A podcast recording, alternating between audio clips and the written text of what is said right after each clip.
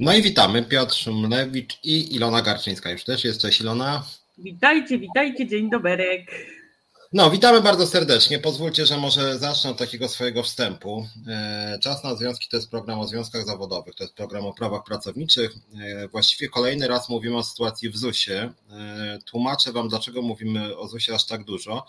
Oczywiście dlatego, że sytuacja w ZUS-ie cały czas jest naszym zdaniem dosyć napięta.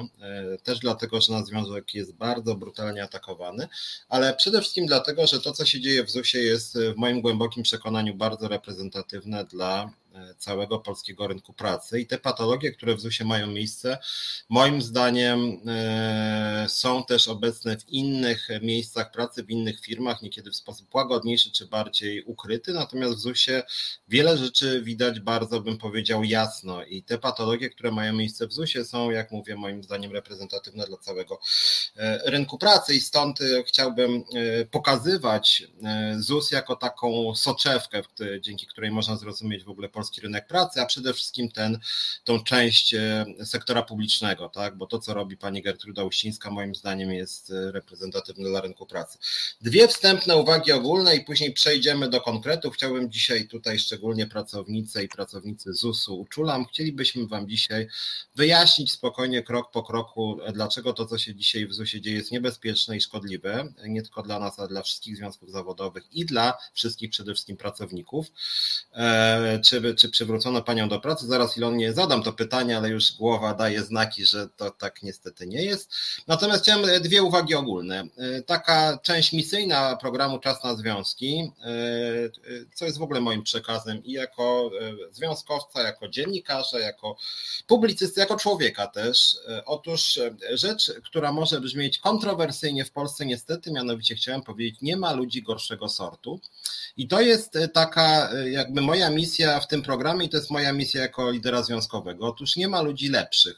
To, że ktoś jest ministrem, premierem, prezydentem, prezesem ZUS, nie sprawia, że ten człowiek jest lepszy. I niestety mam wrażenie, że w działalności, również waszej, mówię tutaj do związkowców ZUS-u, którzy nas oglądają, niekiedy się okazuje, że w momencie, kiedy do was pisze jakaś pani czy pan e, w garniturze, czy e, drogiej sukience, czy, czy jakimś e, drogim stroju i ma pozycję, to wy wtedy zachowujecie się inaczej. Uważacie, że na przykład taka osoba ma większy dar przekonywania i właśnie jej słowa są bardziej wiarygodne? Otóż tak nie jest, a przynajmniej jeżeli się jest wiarygodnym bojowym związkowcem, to tak być nie, nie powinno. My uważamy, że tak nie jest. Tak? Jeżeli przychodzi minister, to my wręcz bardziej patrzymy mu na ręce, na nogi, na kieszenie, tak, niż e, przeciętnemu pracownikowi. Natomiast mam takie smutne wrażenie, że czasem, e, gdy ktoś o jakiejś wysokiej pozycji społecznej się do Was zwraca, to często zakładacie, że on jest bardziej wiarygodny. Tymczasem no, wszystko wskazuje na to, że im ktoś jest wyżej, tym jest mniej wiarygodny, a nie bardziej. I nie ma podstawy mu czy jej wierzyć, czy ufać. Dobrym przykładem tej strategii, o której też będziemy dzisiaj z Iloną obydwoje mówić, śmiejemy się czasem z tego, jest mianowicie tak zwany wymóg ekspertyz prawnych, do których często my dostajemy takie, takie zawołanie, pracownicy mówią, no dobra, chcecie strajk, pokażcie, że wam wolno. Ekspertyzę prawną prosimy, nie? Po czym, e, po czym e, i okej, okay, tak, możecie tego oczekiwać, chociaż chciałem Wam powiedzieć w tym kontekście, że Polska nie jest krajem, w którym, e, w którym jest prawo precedensowe. W związku z tym, jeżeli nasz prawnik powie, że coś jest legalne, to wcale nie znaczy, że to coś jest legalne. To będzie po prostu opinia prawnika.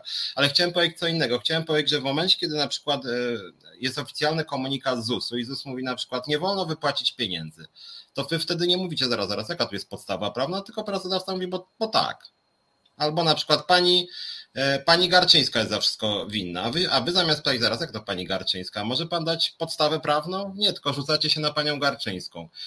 Uważam, że to jest, ja, ja, ja o tym mówię, zaraz przejdziemy do konkretów ZUS-u, żebym tak nie przefilozoficznił tego programu, ale mówię dopiero 5 minut. E, e, generalnie chodzi mi o to, że mi to się bardzo źle kojarzy, tak? dlatego że w 68 roku w pewnym momencie na przykład pracodawca, polskie państwo powiedział, słuchajcie, macie mało kasy, Żydzi są winni, nie? Brzmi absurdalnie, weszli w to, weszli w to Polacy. Wyrzucali swoich znajomych z pracy, bo pracodawca, minister, e, ktoś tam powiedział, słuchajcie, Żydzi są winni, że macie małe pensje, nie? I rzeczywiście część powiedział Żydzi, w sumie tak powiedziano, nie? Bez, bez podstawy prawnej. I część osób dała się w to wkręcić po prostu, co jest niestety straszne. I druga rzecz, tu chciałem skomentować już i wejść, zaraz oddam głos Ilonie, ostatni program. E, kilka osób, nawet mi znajomych, mówiło, że my czasem jesteśmy zbyt brutalni w swoich wypowiedziach o pani Gertrudzie Uścińskiej, że czasem, nie wiem, obrażamy liderów innych związków zawodowych, że pozwoliłem sobie na sformułowanie, że osoby, które E, pisały ostro do obecnej tu Ilony, to są barany, i nawet ktoś tam wyciął, Szumlewicz o związkowcach, barany, nie? E, słuchajcie, mi się wydaje, że jeżeli ktoś próbuje zniszczyć psychicznie swoją koleżankę z pracy, jeszcze zwolnioną dyscyplinarnie, to słowo barany jest moim zdaniem zbyt łagodne tak naprawdę. Ja się powstrzymuję, bo kiedyś obiecałem, że w tym programie nie będę przeklinał. Słowo baran nie uchodzi za przekleństwo, natomiast uważam, że to jest bardzo brzydkie tak postępować i stąd moje sformułowanie. E, natomiast ważniejsze jest to, co mówimy o pani Gertrudzie Uścińskiej, o ministrach, o rządzących, o prezesach. Otóż słuchajcie, to, że ja nawet powiem o pani Uścińskiej, że ona jest oszustką, że jest nienawistnicą, że jest podłą osobą, szczerze to są publicystyczne drobiazgi. Pani Uścińska ma znacznie silniejsze, że tak powiem, argumenty w cudzysłowie, ma argumenty siłowe. Ma na przykład argument zwolnienia dyscyplinarnego. To, że pani Uścińska zwolniła dyscyplinarnie obecną to Ilonę Garczyńską, to jest znacznie większa krzywda, cierpienie i skandal niż to, że ja panią Uścińską nazwę świnią, oszustką, kim tam jeszcze. W związku z tym pamiętajcie o tym, że, że, że to, że związkowiec mówi ostro, to i tak że tak powiem, generuje znacznie mniej krzywdy niż pracodawca, który prześladuje na przykład niewygodnych liderów związkowych. I jeszcze ostatni w tym krótkim wprowadzeniu, teraz już w temacie, a propos podwyżek w ZUS-ie i poza nim, słuchajcie, nie wiem, czy ktoś oglądał ministra, nie, ministra, nie ministra, chciałem powiedzieć, szefa Narodowego Banku Polskiego, ale właściwie on jest częścią rządu. Pan Glapiński powiedział, że inflacja w dwa lata może osiągnąć około 30%. Mm, przy czym nie wykluczył, że w ciągu roku tylko będzie 26. To oznacza, e, że e, podwyżka na przykład o 600 zł brutto no może już za 3-4 miesiące wydać się, mówiąc delikatnie, niewystarczająca. To też w kontekście tych naszych rozmów. No i oddając głos Ilonie, przepraszam za ten przydługi wstęp, ale uważam, że to jest bardzo ważne. Pamiętajcie, jesteśmy po pierwsze, jesteśmy sobie równi, po drugie, e, pracodawcy i rządzący naprawdę krzywdzą nas znacznie, znacznie bardziej niż to, że my ich czasem nazwiemy nawet brzydkim słowem, a oni muszą z nami rozmawiać, to nie żadna z nich strony łaska, to jest ich obowiązek konstytucyjny. No, ale pytanie, czy zostałaś przywrócona do pracy poza tym machaniem, że tak powiem, głową, które wygląda na nie. Co się w tej sprawie dzieje? Chyba jakiś tik nerwowy. nie, nie zostałam przywrócona do pracy, a jeszcze się odnosząc właśnie do tych ładnych garniturów, chciałam tutaj powiedzieć, że y, tak jak mówiłam w poprzednim resecie, mm, powinnam się ze wszystkimi przywitać, witaj, witajcie Lenie y, i Leserzy, ponieważ e, opinia jest teraz taka, że w związku z tym, że ja tego nie chciałam podpisać i, i, i nagłaśniam to, co, że, że te 600 zł obligatoryjne jest ok, a 300 mogą mnie wszyscy dostać, to coraz więcej e, dostaję maili typu mm, widocznie członkowie związkowej alternatywy to są lenie i leserzy, bo dobrze wiedzą, że nie dostaną tej części uznaniowej ludzie nie mają świadomości tego, co się działo dwa lata temu, nie pamiętają tego, że, że to nie byli lenie i leserzy nie podostawali, tylko właśnie lenie i leserzy dostali, a ci, co pracowali, nie dostali tych pieniędzy, tej części uznaniowej. Pamiętacie tą słynną akcję e, w SAP-ie. E, e, I co jeszcze? Napisało do mnie wielu dyrektorów, w zasadzie chyba wszyscy, jeszcze nie odkopałam, odkopałam tylko tych takich, powiem, cudaków najlepszych, czyli dyrektora z oddziału, który strasznie mobbinguje, który ma kilkanaście spraw o mobbing, ma e, kilka spraw e, o niesłuszne nagany, e, który robi doktorat u pani profesor i, po prostu gnębi swoich pracowników. Odpisałam jego zastępcy. Oni wszyscy pisali do mnie oczywiście na prywatną pocztę, więc no nie musiałam ich tytułować panie dyrektorze, tylko pisałam panie na przykład pani Marto i zapytałam o, o, kilka własnych rzeczy. I to są właśnie osoby, które mm, założyły lepszy garnitur i oni się czują bogami y, w stosunku do pracowników, to pracownik ma się im kłaniać, y, pracownik ma być usłużny, no ale niestety y, no, ze mną im się to nie uda. Ja na przykład biorę przykład z pani Pawłowicz. Jeżeli z nimi będę rozmawiać, to będę brała przykład z profesor Pawłowicz. To będzie mój, moja taka wyrocznia w stosunkach z tymi osobami. Napisałam też do pani, która, która jest dyrektorem oddziału, pod który podlegają Bartoszyce. Przypomnę, sprawę z Bartoszyc powiesiła się kobieta w liście pożegnalnym, napisała, że to jest przez mobbing w ZUS-ie. Osoba Mober dalej pracuje. Mober dalej pracuje, także Mober ma się świetnie. Pracownika zmobbingowanego już nie ma. Dlatego ja tutaj jeszcze wykorzystując tą chwilę, chciałam wszystkim przypomnieć, że jeżeli jesteście mobbingowani, to nagrywajcie to, nagrywajcie, róbcie notatki z takich, y, z takich sytuacji, gdzie ktoś was obraża, a akurat nie mieliście dyktafonu, róbcie notatki, nagrywajcie też y, swoje koleżanki. Niestety, muszę to powiedzieć, nagrywajcie swoje koleżanki, przy których to wszystko się dzieje. Y, była niedawno taka sprawa, gdzie koleżanki zapewniały dziewczynę mobbingowaną, że oczywiście pójdą do sądu, powiedzą, że, że faktycznie była mobbingowana, że takie rzeczy były po krótkiej rozmowie z przełożonymi zmieniły zdanie i, y, i koniec końców nie stanęły za tą dziewczyną. Także musicie zbierać dowody na to mm, no, i niestety w końcu trzeba się postawić. To jest taka instytucja, gdzie, gdzie jest coraz gorzej, zresztą sami wiecie, oczywiście na spotkaniach z dyrektorami jest wszystko ok, wszystko jest super, y, zarobki są świetne, sytuacja w pracy super, y, pracownicy się ze sobą świetnie dogadują, pracownicy mm, kontra mm, dyrekcja przełożeni też jest wszystko świetnie, także nie ma problemów, nie ma żadnych problemów w tej instytucji, jeżeli chodzi się na takie spotkania. No, y, no i tyle słowem wstępu ode mnie jak chodzi o ten mobbing, bo nie chciałem dzisiaj o mobbingu mówić, to jest teraz dosyć głośny temat, ale jestem bardzo na mobbing uczulony też z racji doświadczeń własnych nawet. Otóż słuchajcie, zmieniło się orzecznictwo a propos tego, co mówi Ilona. E, ustawodawstwo dotyczące mobbingu jest cały czas dosyć słabe, niemniej jednak jedna rzecz się zmieniła w orzecznictwie. Otóż słuchajcie, dowody z nagrywania są uwzględniane przez sąd. To jest mhm. pewna praktyka. Parę lat temu jeszcze było inaczej. W związku z tym tutaj dobra rada, macie prawo nagrywać nie macie obowiązku pokazywać, jak nagrywacie, to jest sprawa służbowa i w sądzie to jest traktowane jako dowód. Ani oczywiście jedyny... informować o tym, że nagrywacie. Nagrywacie po prostu po, tak zwane po cichu, e, a później przedstawiacie dowody oczywiście w sądzie.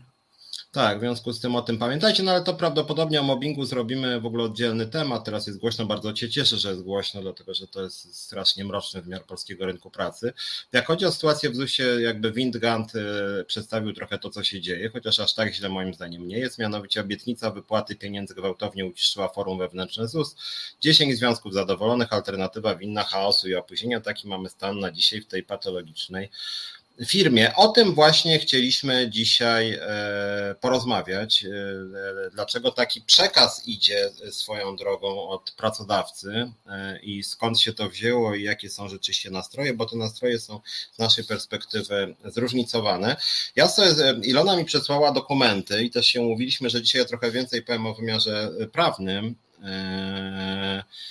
bo chciałem Wam pokazać, dlaczego to, co zrobił pracodawca, jest bardzo niepokojące e, i szkodliwe dla wszystkich, podkreślam, wszystkich związków zawodowych i dla wszystkich pracowników, ale może nawet bardziej, e, bardziej szkodliwe dla związków zawodowych. I jestem zdumiony, jesteśmy zdumieni tym, że te duże związki tak łatwo dały się e, no chciałoby się powiedzieć, nie wiem, zmarginalizować czy, czy ograć e, przez pracodawcę, bo to, co zrobił pracodawca, może w niedalekiej przyszłości odwrócić się przeciwko nim.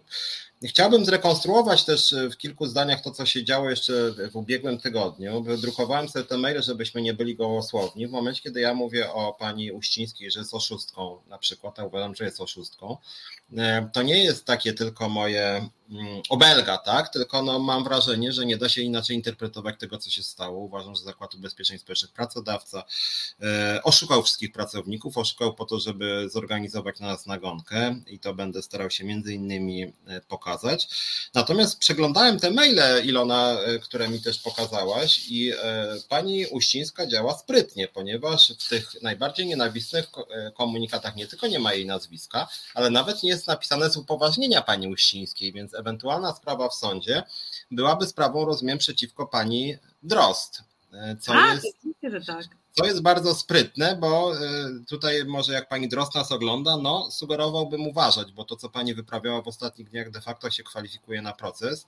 E, natomiast zwracam też uwagę odnośnie jedną rzecz chciałem jeszcze powiedzieć, bo nie będę wam może wszystkich dokumentów czytał, ale nie wiem czy wam się obiło o uszy. Dzisiaj jest 13, tak? A ja cztery dni temu zaprosiłem oficjalnie panią Uścińską do Resetu Obywatelskiego. Podtrzymuję, jeżeli pani Uścińska E, miałaby czas w jakikolwiek dzień, to nie musi być środa, godzina 17, to zapraszam, e, mogę nawet wysłać pytania mailem. E, po prostu chcielibyśmy, żeby Pani przedstawiła swoją wersję wydarzeń, odpowiedziała na nasze pytania, dlaczego Pani na przykład na nas szczyła, dlaczego Pani oszukiwała pracowników. Przynajmniej może tak, dlaczego z naszej perspektywy Pani oszukiwała, może Pani wytłumaczy, dlaczego to Pani zdaniem nie było oszustwo. Jak Pani, jak Pani chce E, podzielić część e, uznaniową, czy są planowane podwyżki jeszcze w roku 2022, jakie ma Pani plan na rok 2023, dlaczego Pani zwolniła e, Panią Ilonę Garczyńską, jaka była podstawa prawna zwolnienia Ilony Garczyńskiej. Pytań by się bardzo dużo znalazło, a przy okazji też na chwilę wrócę, o tym pewnie jeszcze dzisiaj będziemy mówić. Zapraszam również liderki innych związków zawodowych, bo to głównie są kobiety, szczególnie Panią Wójcik z OPZZ-owskiego Związku, bo ta Pani, ona na mnie robi wrażenie, bo ona jest podobna trochę do Uścińskiej, to znaczy, to znaczy ona nigdy nic nie mówi, tylko ewentualnie jej ludzie się kłócą, a ona nawet jak, jak jak padnie jakiś bardzo mocny zarzut wobec niej, to ona po prostu siedzi cicho i ta strategia, co jest bardzo smutne, właściwie się trochę opłaca, bo przy całej moim braku sympatii dla liderki Solidarności w ZUS-ie pani Borkowskiej, e, to ona czasem zabiera głos i jakby naraża się na zarzuty, tak jak się mówi, no to nie jest dziwne. My co tydzień narażamy się na zarzuty i co tydzień otwarcie mówimy, co myślimy. E, natomiast pani Borkowska czasem głos zabiera, a pani Wójcik nigdy. To jest taki totalny brak transparentności, totalny brak demokracji, totalny brak kontaktu z pracownikami. No i najwyraźniej się opłaca, ale panią Wójcik też zapraszam do naszego programu. Oczywiście moje pierwsze pytanie do wszystkich tych liderów związkowych. Jak to było z tym grudniem? Ile dostaliście pieniędzy w grudniu? Dlatego, że z informacji publicznej ZUS-u wynika, przypominam, że liderzy związkowi OPZZ, Forum Związków Zawodowych i Solidarności dostali średnio po 30 tysięcy złotych w samym grudniu. Mówię to też do oglądających nas e, pracowników ZUS. Liderzy trzech największych związków w samym grudniu zarobili średnio po 30 tysięcy. Pani Borkowska napisała, że ona mniej, więc być może pani Wójcik 50 na przykład.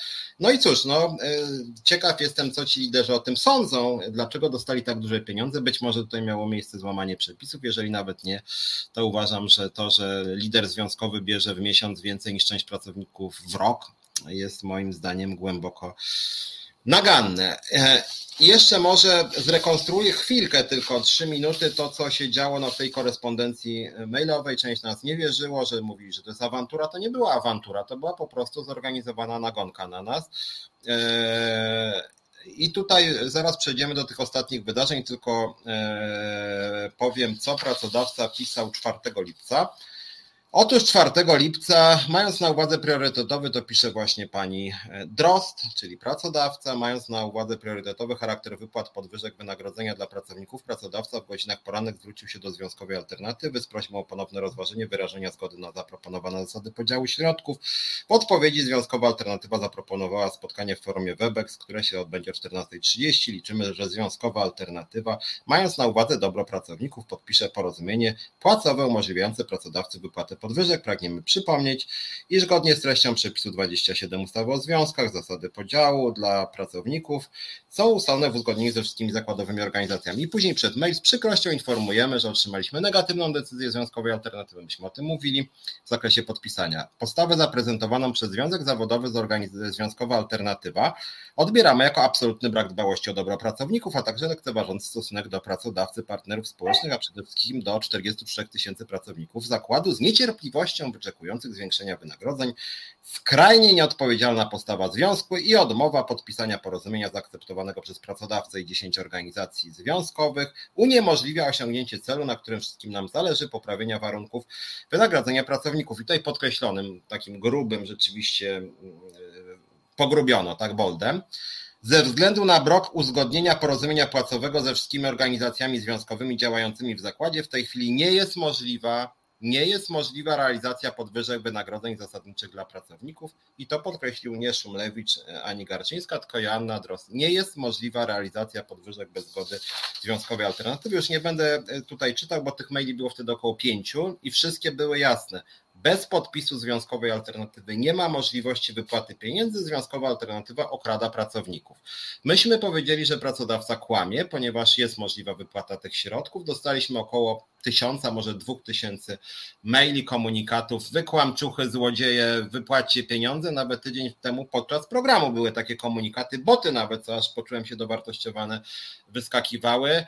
Podpiszcie, nie będzie pieniądza, podpiszcie. Jak nie podpiszecie, to, to będzie skandal. Zdelegalizować was się pojawiły chyba również od czterech pracowników komunikaty godne lat 80. Podpiszcie. No i cóż, myśmy mówili, że pracodawca e, może podpisać, e, że może wypłacić i że wypłaci, natomiast wyście mówili, że że, to, że my kłamiemy, bo oni Powiem... mają ekspert, ekspertyzy prawne, a my ich nie mamy, bo jesteśmy takim słabym związkiem bez ekspertyz prawnych. Jeszcze, jeszcze ważne podkreślenie jest to, że te pieniądze przypadną, że bez naszego podpisu to już tych pieniędzy nie ma, one wrócą, zostaną odesłane, koniec. Skończyły się pieniądze, nie ma, jest wielkie zero. Tak, jeszcze doszły elementy humorystyczne, słuchajcie, w tym wszystkim, mianowicie do obecnej tu Ilony Garczyńskiej napisała Joanna Drost nie tylko jako pracodawca, ale jako, uwaga, uwaga, pracownik. Szanowna Pani Przewodnicząca, zwracam się do Pani jako pracownik, mówi pracodawca do Ilony pisze. Brakowało jeszcze, żeby tylko Pani Gertruda napisała do Ciebie, że prosi o odblokowanie, bo ona będzie miała za małe zarobki. Zwracam się do Pani jako pracownik Zakładu Ubezpieczeń Społecznych. Proszę o zrozumienie sytuacji, wzięcie odpowiedzialności za dobro wszystkich pracowników. Wszyscy oczekujemy, my, wiadomo, duży kwantyfikator. Wszyscy oczekujemy na podwyżki, na które ciężko zapracowaliśmy, mówi pani Anna Drost. Dlatego apeluję i, pro, i proszę o podpisanie porozumienia w sprawie podziału środków. Podpisano z wyrazami szacunku jeszcze. Pani Joanna Drost, pani, która brała udział w zwolnieniu dyscyplinarnym. No, szacunku w tym za dużo nie było. Obecnej tu Ilony Garczyńskiej. Tych maili było mnóstwo. Był też, była też y, słynna ankieta z oficjalnego intranetu do 43 tysięcy pracowników. E, poinformowano właśnie wcześniej, że bez naszego podpisu zgody nie będzie i później do pracowników. Prosimy Państwa o wyrażenie swojej opinii, czy Związek Zawodowy, Związkowa Alternatywa w ZUS powinien podpisać porozumienie zawarte przez 10 zakładowych organizacji związkowych oraz pracodawcę, którego treść Państwo otrzymali w dzisiejszym komunikacie, co pozwoli uruchomić podwyżki wynagrodzeń. Ja już to mówiłem tydzień temu, że konstrukcja e, ankiety godna TVP, tylko tutaj czytam to literalnie, co pani Dros napisała, czyli pracownicy mają się wypowiedzieć, czy my mamy podpisać jako autonomiczny związek, bo w domyśle nie będzie kasy. I to jeszcze trzy maile, że jak nie będzie podpisu, nie będzie kasy. W związku z tym za tym zagłosowało chyba 89% i tak 2,5 tysiąca było przeciw, co dosyć zabawne. E, no ale jeżeli zadaje się pytanie, czy chcecie otrzymać pieniądze, czy nie, no to większość wiadomo powiedziało, że chce otrzymać pieniądze. No i później tu jeszcze mam dwa pisma wydrukowane o tym właśnie, że to jest skandal. A było, był jeszcze taki mail pod tytułem Zniszczcie e, Ilonę Garczyńską, ponieważ pani Joanna Dros po raz kolejny, tutaj nie będę czytał długiego maila, tylko powiem tak, pani DROS, czyli, imię, czyli pracodawca pisze, uwaga, nie pracownicy, pracodawca pisze, nie związki, tylko pracodawca. Pracownicy wyrażają swoje niezadowolenie, pisze pracodawca, i niezrozumienie dla działań podjętych przez związkową alternatywę, czemu dali wyraz w ankiecie pracodawcy, a także w licznych wpisach w social mediach. Nie wiem skąd dostęp do social mediów, które są wewnętrzne dla zamknięte dla pracowników i wiadomościach kierowanych do przełożonych. Wyrażają pracownicy swoje rozczarowanie postawą przewodniczącej związku, która uniemożliwia wypłatę podwyżek jeszcze w tym miesiącu. Słyszycie? Przewodnicząca osobiście uniemożliwia, tu wręcz nie związek, a ty. Czyli wiadomo, kto jest winny. To w ogóle jest formalnie prawnie bez sensu, ale to jest wprost powiedziane. Garczyńska blokuje wypłatę pieniędzy. Wobec czego, pisze pani Drost, ponownie apelujemy o poczucie odpowiedzialności związkowej, pracodawca mówi o odpowiedzialności związkowej i uszanowanie woli większości pracowników. Wzywamy, my wzywamy, liczba mnoga, nie przez przypadek, a nie pani Drost, tylko my. Wzywamy panią Ilonę Garczyńską do zmiany niekorzystnej dla wszystkich pracowników zakładu decyzji, których dobro musi być zawsze priorytetem do organizacji związkowych oraz do podpisania porozumienia płacowego. I po tym właśnie mailu obecna to Ilona Garczyńska dostała powiedzmy 2000 nienawistnych mm, maili, bo pani Drost zachęciła do tego, że nawet nie związek jest winny, tylko obecna tutaj Ilona Garczyńska, co w ogóle jest jakimś prawnym e, kuriozum. No więc to streściłem, co się działo do 10 bodaj lipca. E, I, e, I 10 lipca, 11 to chyba było, słuchajcie, okazało się, że Związek Zawodowy Związkowa Alternatywa miał rację. I teraz jesteśmy w takiej dziwnej sytuacji, że, e, że jak my piszemy, no i co, teraz wypadałoby może przeprosić, więc może Wam tylko przeczytam e, i wyjaśnimy wspólnie też tego maila ostatniego, e, który dostali pracownicy chwilę temu. Jak już wcześniej komunikowaliśmy, wobec braku jednomyślności wszystkich 11 działających w zakładzie organizacji związkowych i braku podpisu jednej z organizacji naszej na porozumieniu płacowym z dnia 4 lipca w świetle artykułu 27 ustawy o związkach zawodowych niemożliwym była wypłata podwyżek wynagrodzenia. Niemożliwe było definitywnie i obecna Tugarczyńska odpowiada za to, że nigdy te środki już nie będą wypłacone i że już wróciły do pana premiera. Dążenia do przekonania ostatniej z organizacji związkowych do osiągnięcia wymaganej przez przepisy prawa jednomyślności stanowisk nie przyniosły rezultatu. Tak na marginesie, czy, czy ktokolwiek cię do czegokolwiek przekonywał? Bo jak pamiętam, to chyba ty zapraszałaś na spotkanie w ogóle, a oni to tak nie pchali się specjalnie. No, powiem ci, że no, na żadnym spotkaniu się nie pojawiono. Nikt mi nie odpisał. Pracodawca nie chce ze mną wznowić rozmów, więc ja nie mam, ja nie mam zielonego pojęcia. Może zostały te negocjacje przełożone na przyszły tydzień. Jeszcze nikt mi o tym nie powiedział. Cóż to się mogło dalej wydarzyć, Piotrek? No właśnie, czyli tutaj, tutaj czytamy, że starano się jakoś nas przekonać. No, nic o tym nie wiemy. Jakoś to się działo zakulisowo, ani właśnie, nie pisano. Właśnie powiem Ci, że najlepsze jest to, że te wszystkie apele, które pani Drozd wysyłała do wszystkich pracowników, że pani Drozd apeluje do mnie, to do mnie te wszystkie apele nie dotarły. Do mnie dotarł tylko apel jak pani Drozd jako pracownika. A te wszystkie apele, że apelujemy do pani Garczyńskiej, no nie wiem, czy ona oczekiwała, że 43 tysiące pracowników to do mnie prześle, czy te 43 tysiące pracowników traktuje jako moją sekretarkę. Nie wiem, co, nie wiem, co autor tego miał na myśli. W każdym razie żaden apel do mnie nie dotarł. Ale jak wiemy, co się stało? No właśnie, i teraz czytamy dalej. No bo generalnie z tego, co czytamy w tym mailu, to jest chyba 11 e, lipca. E, nie ma pieniędzy, nie będzie, nie? Ale drugi akapit nagle jest jakiś zwrot. To pisze pracodawca, znowuż nasza nieśmiertelna pani Drost. W dniach 5 i 6 lipca 2022 organizacje związkowe to jest e, e, Związek Zawodowy Pracowników ZUS, czyli OPZZ, Organizacja Zakładowa NZZ Solidarność, e, Krajowy Związek Zawodowy Inspektorów Kontroli Zakładu Ubezpieczeń Społecznych, Krajowy Związek Zawodowy Pracowników ZUS Niezależnie, czyli Forum Związków, Związek Zawodowy Pracowników ZUS Nowoczesny ZUS, Związek Zawodowy Pracowników Centrów Wsparcia Informatyki w ZUS wystąpiły z postulatem zgłoszonym w trybie artykułu artykułu 1 i 7 ustawy z dnia 25 marca 91. Pewnie nie rozumiecie już o czym czytam i nie przez przypadek nie rozumiecie. O rozwiązywaniu sporów zbiorowych dotyczącym realizacji postanowień porozumienia płacowego z dnia 4 lipca 22. O co chodzi? Ciężko się zorientować. Ze względu na upływ czasu, który nastąpił, kolejny akapit, żadnych nie robię pominięć, że tak powiem. Ze względu na upływ czasu, który nastąpił od dnia uzgodnienia porozumienia płacowego, pracodawca zmuszony był odmówić realizacji postulatu w terminie określonym w tym porozumieniu, czyli do 22 lipca 2022. W związku z powyższym powstał spór zbiorowy o realizację postanowień porozumienia zawartego w dniu 4 lipca 2022. W dniu dzisiejszym zawarto porozumienie kończące spór zbiorowy, na mocy którego pracodawca wykona postanowienie porozumienia płacowego z dnia 4 lipca 2022 w uzgodnionych wspólnie terminach. Dzięki temu możliwe będzie zgodnie z przepisami ustawy o rozwiązywaniu sporów zbiorowych uruchomienie podwyżek z wyrównaniem od 1 stycznia 2022, wypłata wyrównania wynagrodzeń oraz premii za pierwszy, drugi kwartał 2022, która nastąpi do dnia 5 sierpnia, wypłata wyrównania pochodnych z premii za pierwszy, drugi kwartał 2022, która nastąpi do dnia 4, 10 e, sierpnia 2022. I teraz słuchajcie, ja wam to przeczytałem. Pytanie, czy wy w ogóle rozumiecie to, co ja e, przeczytałem. Przepraszam, Darku, że szybko czytałem, bo nie chciałem też zanudzać. Otóż moim zdaniem większość z was nie zrozumiała. E, myślę, że jakbym wolniej czytał, to też byłby problem, e, dlatego że to miało być mętne. Dziennikarze dostali to pismo i dzwonili do mnie z pytaniem, o co tu chodzi. Czy myśmy coś podpisali? Czy jakieś pieniądze będą wypłacone? Jeżeli tak, to jakie? E, w Onecie chyba, czy we wproście już nie będzie, się ukazało nie, w papie chyba, koniec sporu zbiorowego, związki się dogadały. Tak było, koniec sporu zbiorowego. I po długich negocjacjach skończył się spór zbiorowy. Ktoś to zna sytuację w ZUS-ie. Jaki, jak to spór zbiorowy? Jaki spór zbiorowy się skończył? Tam jest 50 sporów zbiorowych. E, w związku z tym nikt nie wiedział o co chodzi, więc ja Wam teraz chciałem e, tu z Iloną powiedzieć o co chodzi. Po pierwsze, kluczowe, pieniądze zostaną wypłacone. To chciał powiedzieć pracodawca w tym mętnym bełkocie, że zgodnie z tym, co mówiliśmy tydzień temu i nawet zostało takie wyrwane moja minuta tutaj w resecie, kiedy mówiłem, możecie wypłacić, zgadzamy się, tylko chcemy więcej. Pamiętacie, tak mówiłem przez minutę mniej więcej.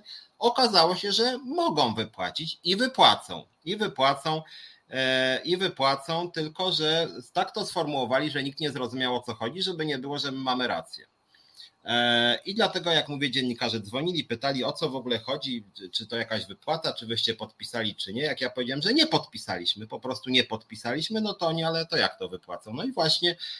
I właśnie o to tutaj chodzi. Więc teraz postaram się e, w dwóch, e, w dwóch. A jeszcze może pytanie do ciebie, Ilona, czy w momencie, kiedy to się wszystko działo, bo rozumiem, że ten spór zbiorowy to był chyba zawarty, nie, nie wiem, zaraz tu jest napisane. Dwa, a Dwa dni to był e, trzeci, to jest niedziela, czyli wtorek, środa. Wtorek, środa oni weszli w te spory zbiorowe. E, czy ktokolwiek e, Ciebie informował o jakimkolwiek procesie decyzyjnym, negocjacji, wchodzenia w jakieś spory zbiorowe? Jak, jak, jak? Czy firma z Tobą się jakkolwiek komunikowała w ciągu ostatnich tych dni? Nie, oczywiście, że nie. Nie, nie, nie. To jest tak, jak powiedziałeś, to, to musiało być tak zamącone wszystko, żeby nie wyszło, że alternatywa ma rację i y, może trochę wyprzedzę fakty, ale odczytam dwa komentarze y, członków związków zawodowych, członków związków zawodowych, tych, które weszły w te mm, sztuczne spory, szybkie spory. Szkoda, że spory o pieniądze tak nie są szybko kończone jak, no jak te. Y, członek niezależnych. Trzeba było założyć lewy spór, żeby dobrać się do kasy. I kolejne I kolejny bardzo y, fajny i komentarz taki właśnie mm, mówiący tak naprawdę, co się dzieje. Już tylko go sobie y, y, odszukam. Dobra, już nie będę szukać, ale generalnie, jeżeli podpisało 10 na 11 związków zawodowych, to pieniądze nie mogą być wypłacone, a jeśli podpisało 6 na 11, to już mogą. E, także te mm. dwa komentarze najlepiej świadczą o tym, co się w ZUS zadziało a zaraz powiemy o tym, dlaczego to jest niebezpieczne i dla pracowników, ale przede wszystkim dla tych związków, które właśnie to zrobiły, bo to dla nich jest bardzo niebezpieczne, jeszcze bardziej niż dla alternatywy. Monika Żelajk pisze, że cześć Monika, w ogóle, że pracodawca chciał powiedzieć, że kłamał. Znaczy oczywiście tego nie chciał powiedzieć, ale to powiedział de facto i ja muszę wam powiedzieć, że nie chcę nikogo obrazić, ale jakby to delikatnie ująć, jeżeli ktoś dzisiaj nawet jeszcze z pracowników ZUS-u nam mówi, że my jesteśmy nie niewiarygodni, że my się nie liczymy, że bredzimy, słuchajcie, tydzień temu mówiliśmy, pracodawca wyda te pieniądze. Pracodawca kręci, kłamie, że to my jesteśmy odpowiedzialni za to, że te pieniądze nie będą wypłacone. Minęło kilka dni e, i się okazało, że te pieniądze będą wypłacone, czyli kto miał rację? My mieliśmy oczywiście rację, pracodawca rzeczywiście kłamał. Bezczelnie kłamał, dlatego i teraz nie. Ale to co innego. My mówiliśmy od samego początku, to nie jest co innego i pracodawca na pewno coś wymyśli, żeby pokazać, że my jesteśmy ci źli, a on jest ten dobry.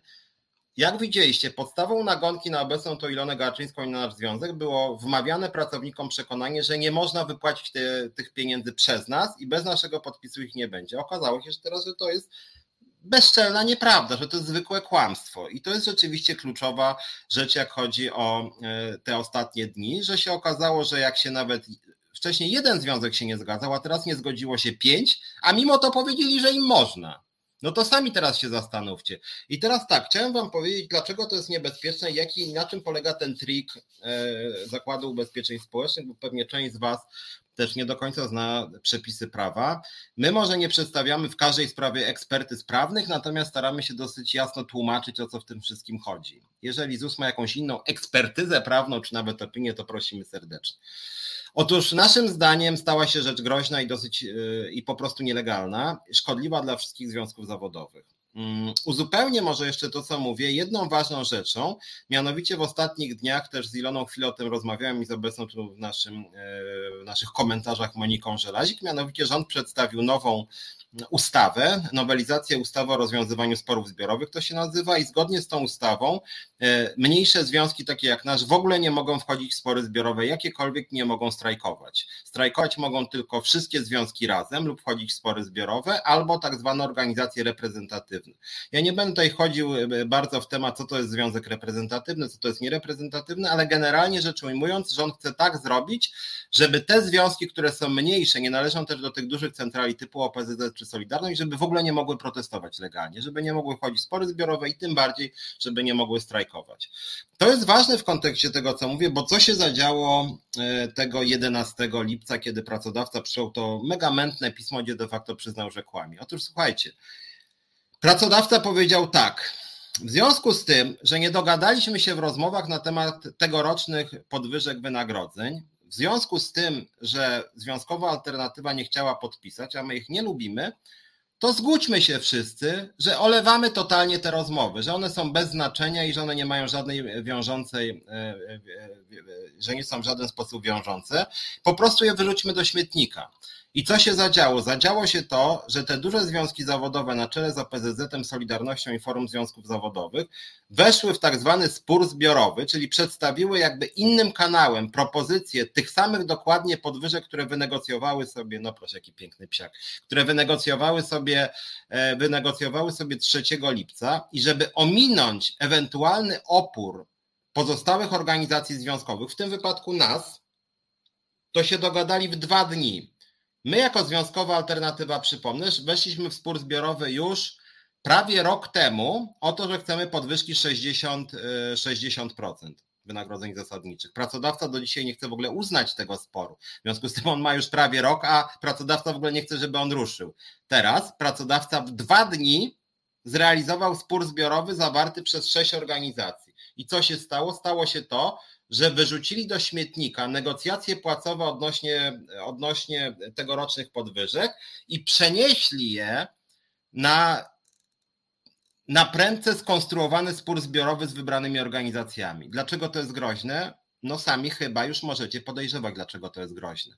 Wyobraźmy sobie, proszę bardzo, czasem w zakładach pracy bojowa jest nawet NSZ Solidarność. Wiecie, co ja myślę o Solidarności.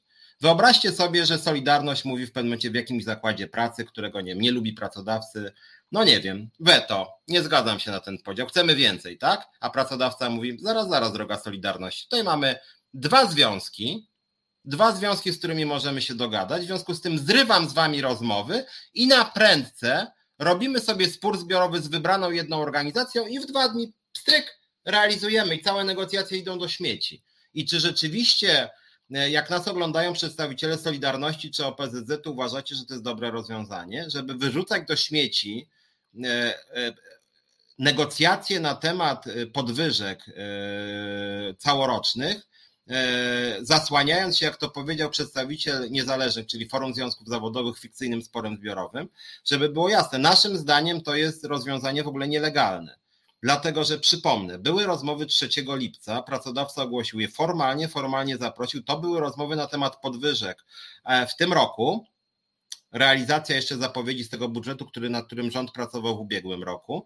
I na pytanie obecnej tu Ilony Garczyńskiej, czy te podwyżki negocjowane 3 lipca są w ramach sporu zbiorowego, ile pamiętam, padła odpowiedź nie. To nie był spór zbiorowy. To były negocjacje, które wymagają, jak pracodawca sam twierdzi, zgody wszystkich związków zawodowych. Żaden spór zbiorowy. Ani jednego związku, ani czterech, ani sześciu, ani dziesięciu. Po prostu. To były negocjacje kluczowe i fundamentalne w każdej jednostce budżetowej, podwyżek w roku określonym, w tym wypadku 2022. I pracodawca postanowił demonstracyjnie olać, mówiąc kolokwialnie, te negocjacje, wyrzucił je do śmieci i zakulisowo dogadał się z sześcioma wybranymi przez siebie organizacjami i powiedział: Wypłacamy, bo tak nam się podoba. I teraz naprawdę uważacie, że to jest dobre rozwiązanie? Wyobraźcie sobie, że w przyszłym roku, wracam do tego, co mówiłem o Glapińskim, podwyżki mogą wynieść w ciągu dwóch lat 35%. 35%. I co, i znowu będzie powtórka. Związkowa alternatywa powie, sorry, ale nie zgadzamy się na warze 7,8%, bo tyle planuje się w budżetówce na przyszły rok. My powiemy, że chcemy na przykład 15 i pracodawca znowu powie, sorry, wy nie chcecie podpisać, to wybierzemy sobie Solidarność i OPZZ e, i po prostu w ramach błyskawicznie na kolanie napisanego sporu zbiorowego e, zgodzimy się na podwyżkę na przykład o to 7,8. I na tym polega ten trik. I teraz część sobie gratuluje, jak to świetnie wyrolowali związkową alternatywę. oni pokazali, że można działać de facto bezprawnie, dlatego że skasowali negocjacje, uznali je po prostu za niebyłe. W ten sposób można każde negocjacje skasować, każde, z każdym związkiem, nie tylko naszym. Więc o tym, o tym naprawdę pamiętajcie. Więc przepraszam, że, że, że, że tak zagadałem, tylko chciałem ten mechanizm wyjaśnić, bo moim zdaniem on jest ważny. To jest droga to jest droga do skasowania wszystkich związków zawodowych, a na pytanie Bożeny Breczko, czy ta ustawa, o której mówię, jest zgodna z konstytucją, moim zdaniem jest niezgodna z konstytucją i chodzi o skasowanie takich związków jak nasz, żeby nie było nawet możliwości wchodzenia przez nas spory zbiorowe i protesty, żeby można było nas wyrzucić z wszelkich rozmów. No, więc to tylko chciałem tak, tak na ten temat prowadzić, więc, więc, więc może y, y, y, oddam Ci głos. Jak, jak, jak w ogóle teraz to też wygląda? Czy pracodawca jakkolwiek się do Ciebie odzywa? Bo wydaje mi się, że z mojej perspektywy, tak jak ja tutaj orientuję się w prawie i rozmawiam z prawnikami, jeżeli pracodawca powiedział, że zrealizował spór zbiorowy, który sobie zrobił z sześcioma związkami, no to rozumiem, że te negocjacje z 3 lipca, one są w ogóle aktualne nie tylko wobec nas, ale wobec wszystkich organizacji związkowych. No tak, tak bym to rozumiał. No. Tak, ja właśnie cały czas czekam na odpowiedź na moje maile, bo wysłałam ich kilka w tej sprawie. Na, na spotkaniu, które prosiłam ze wszystkimi związkami zawodowymi, mm, nie pojawił się żaden związek zawodowy w tamten poniedziałek. E, pracodawca na spotkaniu powiedział, że związki powiedziały, że nie przyjdą, bo już podpisały porozumienie i oni nie muszą wznawiać rozmów. Związkom tak bardzo zależało, no, porozumienie samo w sobie, to jest porozumienie wszystkich związków zawodowych, czyli ustalamy wspólną wersję. Jeżeli nawet 10 organizacji związkowych ma inną wersję niż ten jeden, czyli ja, no to negocjacje powinny trwać do tego momentu, aż ustalimy wspólną wersję. Albo oni mnie przekonają do swojego, albo ja do, do ich. No w związku z tym, że pracodawca dokładnie o 9 chyba 40 czy tam 45 powiedział, że on idzie i podpisuje porozumienie z dziesięcioma związkami, no to wyraźnie daje mi mm, do zrozumienia, że, że, że wyklucza mnie z rozmów i, nie ma o czym już więcej dyskutować. A na następny dzień rano pracodawcy przypomina się jednak, że o cholera, musimy mieć podpis Garczyńskiej, no to teraz zróbmy na nią nagonkę, żeby ten podpis był.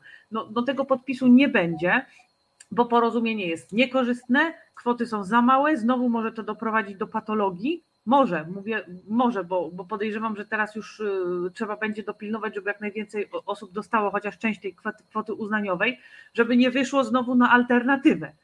E, także e, no, i wiele takich kwiatków z tego porozumienia z centrali wychodzi na, e, na, na, na poziomie oddziału, bo pracodawca nie pozwala na jakieś uszczegóławianie zapisów.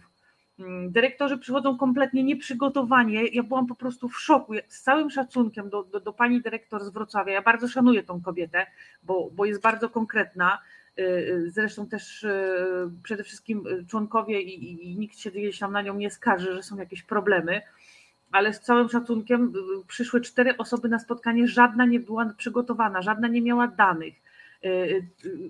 Chcieli zrobić jakieś przesunięcia środków, skądś do jak, z jednej komórki do drugiej, z, tu uszczknąć z jakichś etatów, przesunąć to do innej komórki, ale jak się zapytałem, gdzie są jakieś dane, o wynagrodzeniach tych ludzi, no czy, czy, czy to w ogóle ma jakiś sens, to zrobili oczek 5 zł, że oni żadnych danych nie mają.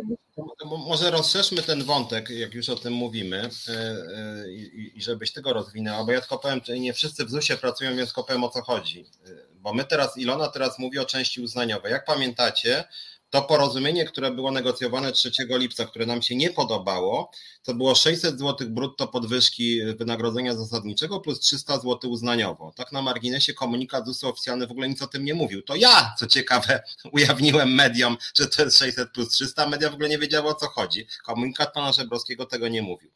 I teraz słuchajcie, jest pewien problem y, i właśnie tutaj o tym Ilona zaczęła teraz mówić, y, bo ja czytałem ten dokument y, z 3 lipca i tam był bardzo ogólny zapis, to 300 zł to zależy generalnie od tam stażu pracy, zasług dla firmy, po czym czytam, że teraz już zależy od czego innego.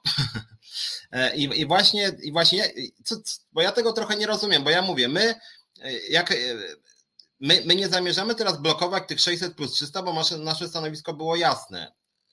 Obecnie uważamy, że warto wypłacić, ludzie czekają na pieniądze, ale to nie wyczerpuje naszych roszczeń, w związku z tym chcemy negocjować dalej.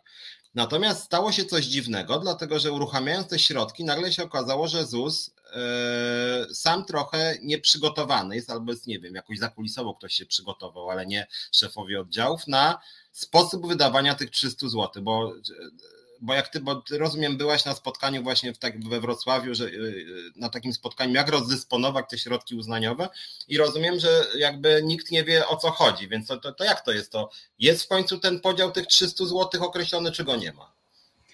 No właśnie nie ma, bo no chcieliśmy jakoś to tam mądrze podzielić. Są oddziały, gdzie naprawdę wpadli na fajne pomysły. Jeszcze nie mogę o tym oficjalnie mówić, ponieważ nie chcę, nie chcę robić swoim y, pełnomocnikom na oddziały problemów, ale naprawdę wpadli na genialne, fajne pomysły, gdzie, gdzie nawet z tej kwoty uznaniowej można było część wyłuskać i jakby zagwarantować pewnej grupie pracowników przy spełnieniu y, pewnych, y, pewnych kryteriów no ale niestety e, no jest gro e, oddziałów, dyrektorów, gdzie są nieprzygotowani w ogóle do takich rozmów i, i, i my mamy wierzyć na słowo dyrektorowi, czyli czy tam, czy tam osobom przychodzących z ramienia dyrektora z danego oddziału, my mamy wierzyć im na słowo, mając w pamięci, jak oszukuje pracodawca. Także no, ja ja powiedziałam wyraźnie, bez danych, bo ja nie powinnam w ogóle tego porozumienia e, we Wrocławiu podpisywać. Ja powinnam e, zabrać, e, zabrać swoje rzeczy i stamtąd wyjść, bo byli kompletnie nieprzygotowani, nie mieli żadnych danych. No, problem polegał tylko na tym, przesuńmy te pieniądze, bo tam trzeba je dać, ale my Wam nie powiemy dlaczego, ani nie uargumentujemy Wam i nie przedstawimy twardych danych Wam przed oczy, tylko po prostu nam zaufajcie. No, zaufanie skończyło się w tej firmie już dawno, lata temu, lata po prostu temu, mm, więc teraz pracodawca nie może wymagać od organizacji związkowych, że będą mu ufać.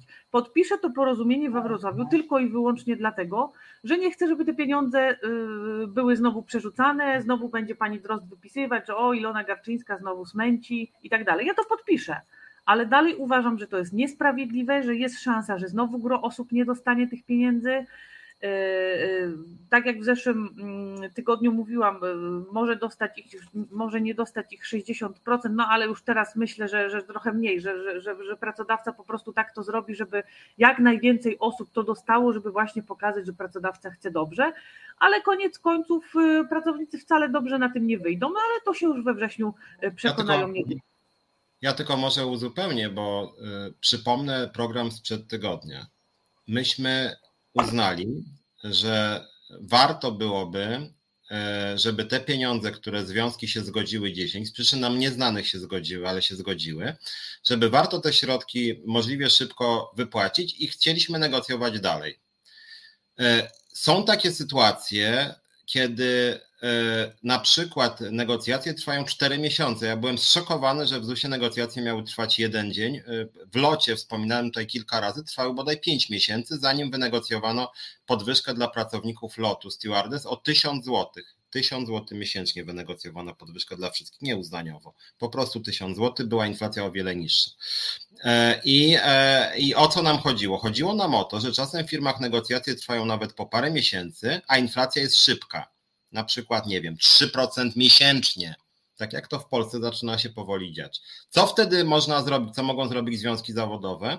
Oczywiście to, co myśmy zrobili. To znaczy mogą powiedzieć, w związku z tym, że jest wysoka inflacja, zgadzamy się, żeby teraz podnieść wynagrodzenia, po to, żeby nie malały szybko e, środki na kontach e, pracowników i negocjujemy dalej. I to chyba jest rozsądne podejście, nie wiem co sądzicie, no ale jeżeli się nie zgadzasz z jakimś porozumieniem, nie wyczerpuje ono Twoich roszczeń, to wtedy, e, to wtedy mówisz OK, OK, wypłaćmy te środki, negocjujmy dalej. Związku z tym to była nasza strategia. E, niestety związki e, pozostałe nie wiedzieli, dlaczego stwierdziły, że warto by tą strategię, e, warto by te negocjacje zamknąć. Moim zdaniem dały się po prostu pracodawcy ograć. Tu Monika Żelazik pisze, można było wziąć do ręki 900 zł, tylko skorumpowane żółte związki poszły pracodawcy na rękę. Wy ich tolerujecie, piszcie do nich, dlaczego was sprzedali. Też dokładnie się zgadzam. Pytanie o to, ile do Uścińska dostała podwyżki jest bardzo dobre. Oczywiście będziemy w ramach informacji e, publicznej na ten temat e, wysyłać zapytanie. Bożena Breczko, czy ZUS podał podstawę prawną zawarcia porozumienia i tym samym zakończenia sporu zbiorowego z tymi sześcioma związkami? Oni po prostu ten spór sobie zamknęli i mieli prawo. Tylko pytanie, czy można sobie zamykać, e, czy, czy sporem zbiorowym można zamykać negocjacje o pieniądze budżetowe. Naszym zdaniem nie. Więc zostało złamane prawo po to, żeby pokazać, że my jesteśmy nieważni, tylko po to. Więc naszym zdaniem e, bezczelnie złamali prawo i uważamy, że te negocjacje e, powinny iść dalej. Mam prośbę do Harego Pottera, żeby nie zaśmiecał tego forum, naprawdę. Rozmawiamy teraz o pieniądzach dla pracowników ZUS-u, ja nie wiem, czy panu płacą, to nie wiem, 2 zł za wpis, czy 3 zł za wpis, ale przynudza pan. Jeżeli tam pan Żebrowski jakoś się kryje za panem, to sugerujemy, że pan Żebrowski nawet zadzwonił do mnie, napisał maila. Może o, niech pan Żebrowski przyjdzie nawet do resetu, jak pani Uścińska nie chce pana Żebrowskiego, chętnie tutaj ugoszczę, zadam kilkanaście pytań. Podobnie jak pani Uścińskiej mówiłem, e, mogę wysłać wcześniej zapytania, natomiast jakby troli trochę nie toleruję, szczerze powiedziawszy, naprawdę, z imienia i nazwiska, więc jak pan Harry Potter jest jakimś trolem centrali, to proszę nie zaśmiecać nam.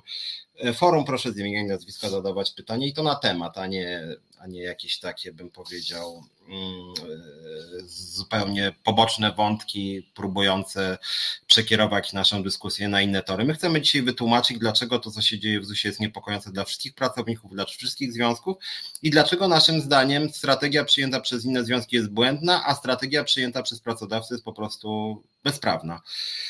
Dobra, nie wiem, możemy zrobić teraz krótką przerwę, a później ja bym wrócił do, do, żebyś ty wróciła głównie do tego, co się teraz będzie działo z tymi pieniędzmi, jaki będzie, jakie mają być zasady tego podziału, co ewentualnie można e, wywalczyć tutaj. E, no e, i może zaproponujemy coś tym pozostałym związkom zawodowym, żeby no jednak jakoś zadziałały na rzecz pracowników, a nie żeby chwaliły się porozumieniem z pracodawcą, bo ja muszę wam powiedzieć, że rozmawiałem na jednym z forów, e, rozmawialiśmy wspólnie z panią Borkowską z Solidarności i ona e, śmiała się wręcz, co wy teraz wymyślicie? Spór zbiorowy, strajk, ha, ha, ha, ha.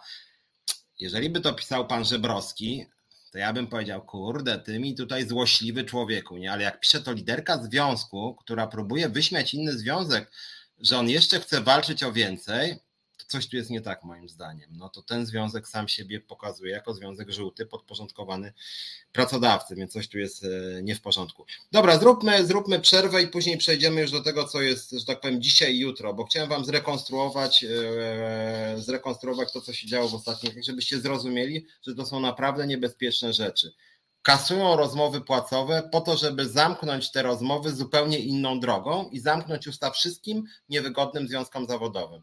Jeżeli są tu na tym forum ludzie z Solidarności czy z OPZZ, to naprawdę zastanówcie się, czy to jest dobra metoda, bo podobnie jak zwolnienie dyscyplinarnie obecnej Ilony Tugarczyńskiej, jak wasz lider będzie pyskaty, może go to samo spotkać. I podobnie, jak wasz związek jakimś cudem będzie pyskaty, to też nagle może się okazać, że powiedzą, a robimy spór zbiorowy ze związkiem jakimś tam malutkim, nie? I zamykamy temat. To jest metoda do zamknięcia ust wszystkim związkom zawodowym i uważam, że y, tą decyzją z 11 e, lipca pracodawca tak naprawdę no, złamał prawo i na dodatek jeszcze y, zdezawuował wszystkie zakładowe związki zawodowe. To nie jest święte ani dla pracowników, ani dla związków zawodowych, moim zdaniem. Piotrek, odpowiedzmy jeszcze panu Haremu przed przerwą. Tak, będziemy startować w, do parlamentu, do europarlamentu, na prezydenta, na y, nie wiem, cesarza Chin, na wszystko będziemy startować. Co, Także co pan, pan co pan Harry sądzi, żebym ja był premierem, a Ilona prezydentem? To może tak. I tak może być. A później odwrotnie w kolejnej kadencji. Dobra, robimy, robimy krótką przerwę i zaraz wracamy. Myśli i słowa Właśnie to usłyszycie w programie Piotra Szumlewicza i Wojtka Krzyżaniaka. Redaktorzy nie wykonują jednak piosenki zespołu Baim, choć wielu chciałoby to usłyszeć. Szczególnie w takim dwugłosie. W zamian czeka nas złożony, choć podszyty humorem, komentarz życia w Polsce i wydarzeń minionego tygodnia. Z jednej strony śmiesznie, z drugiej równie strasznie. Tydzień zleciał boom. W każdy piątek po 21. No, jeszcze tydzień boom reklamują. E, no, wracamy. E, ten program ma taki charakter dość, e, bym powiedział, trochę anegdotyczny, ale chcielibyśmy być też bardzo merytoryczni i konkretni. Pojawia się sporo ciekawych wątków też na forum. Wynagrodzenia przewodniczących związków zawodowych powinny być upublicznione. My oczywiście jesteśmy za pełną jawnością płac. Ilona, o ile pamiętam, zarabiała jako liderka 1750 brutto, 1300 netto. Ja jako lider związkowej alternatywy miałem 1000 1000 netto, teraz będę miał 2000 netto, więc. Powiedz zawrot... jeszcze, ile ja teraz zarabiam, bo to ważne. Teraz obecna tu Ilona Garczyńska zarabia 0,0 zł i jej podwyżka z racji wynegocjowanych porozumień będzie podwyżka o 0 części podstawowej, zasadniczej i 0 części uznaniowej, więc jakby brzmi to śmiesznie, a tak naprawdę to jest smutne bardzo, tak? Obecna ta Ilona, e, możecie jej nie lubić, możecie ją lubić, natomiast niewątpliwie walczy o wyższe płace dla pracowników ZUS-u i ona nie zarabia dokładnie nic. I przypominam to, bo też haniebna i ważna, na spotkaniu ze związkami zawodowymi to nie pracodawca się śmiał na wniosek, żeby ją przywrócić do pracy, tylko liderzy związkowi. I dlatego między innymi uważamy, że ci liderzy związkowi Solidarności czy OPZZ to w ogóle nie są liderzy związkowi, tylko są marionetki zarządu. My niezmiennie, my niezmiennie pytamy, za co dostaliście po 30 tysięcy w samym grudniu, bo taka jest informacja oficjalna ze strony ZUS-u. Liderzy dużych związków zawodowych w samym grudniu dostali dostali po 30 tysięcy złotych. Między innymi pani Beata Wójcik z OPZZ-u, która tak często się pojawia gdziekolwiek, jak pani Uścińska mniej więcej, czy pani Borkowska z Solidarności. Będziemy oczywiście występować e, do pracodawców bardziej szczegółowe dane. E, my w ogóle jesteśmy za jawnością, więc nie rozumiemy tego, dlaczego, e, dlaczego związki inne się tak ukrywają. My nie ukrywamy na przykład, ilu nas jest obecnie związkowa alternatywa w ZUS-ie zbliża się do 600 osób, inne związki nie chcą powiedzieć, ile ich jest. Nas było jeszcze niedawno 200, jest 600, czyli e, wzrost o 300%. Inne związki według mojej wiedzy e, spada ich liczba, my jesteśmy jedynym, który rośnie, ale czekamy na informacje, podobnie jak chodzi o wynagrodzenia, tu jesteśmy w pełni e, transparentni. Zaraz przejdziemy, to się ciebie spytam o to, co się dzieje z tym stażowym, bo widzę, że tu jest temat, który jest dla części pracowników i też Monika Żelazik też pyta, co się dzieje z tym stażowym i czy to w ogóle jest przedmiot negocjacji, więc ja tylko podsumuję tą pierwszą część e, naszych rozmów. Pamiętajcie, bo to jest rzecz ważna, jeżeli ktoś nie zrozumiał.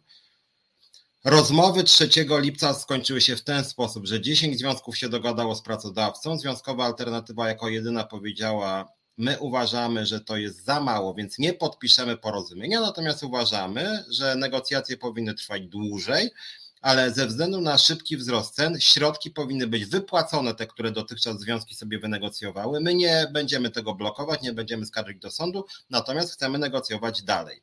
Pracodawca powiedział, że tak być nie może i jeżeli my nie podpiszemy, nie będzie żadnych środków, żadnych podwyżek, żadnych wyrównań.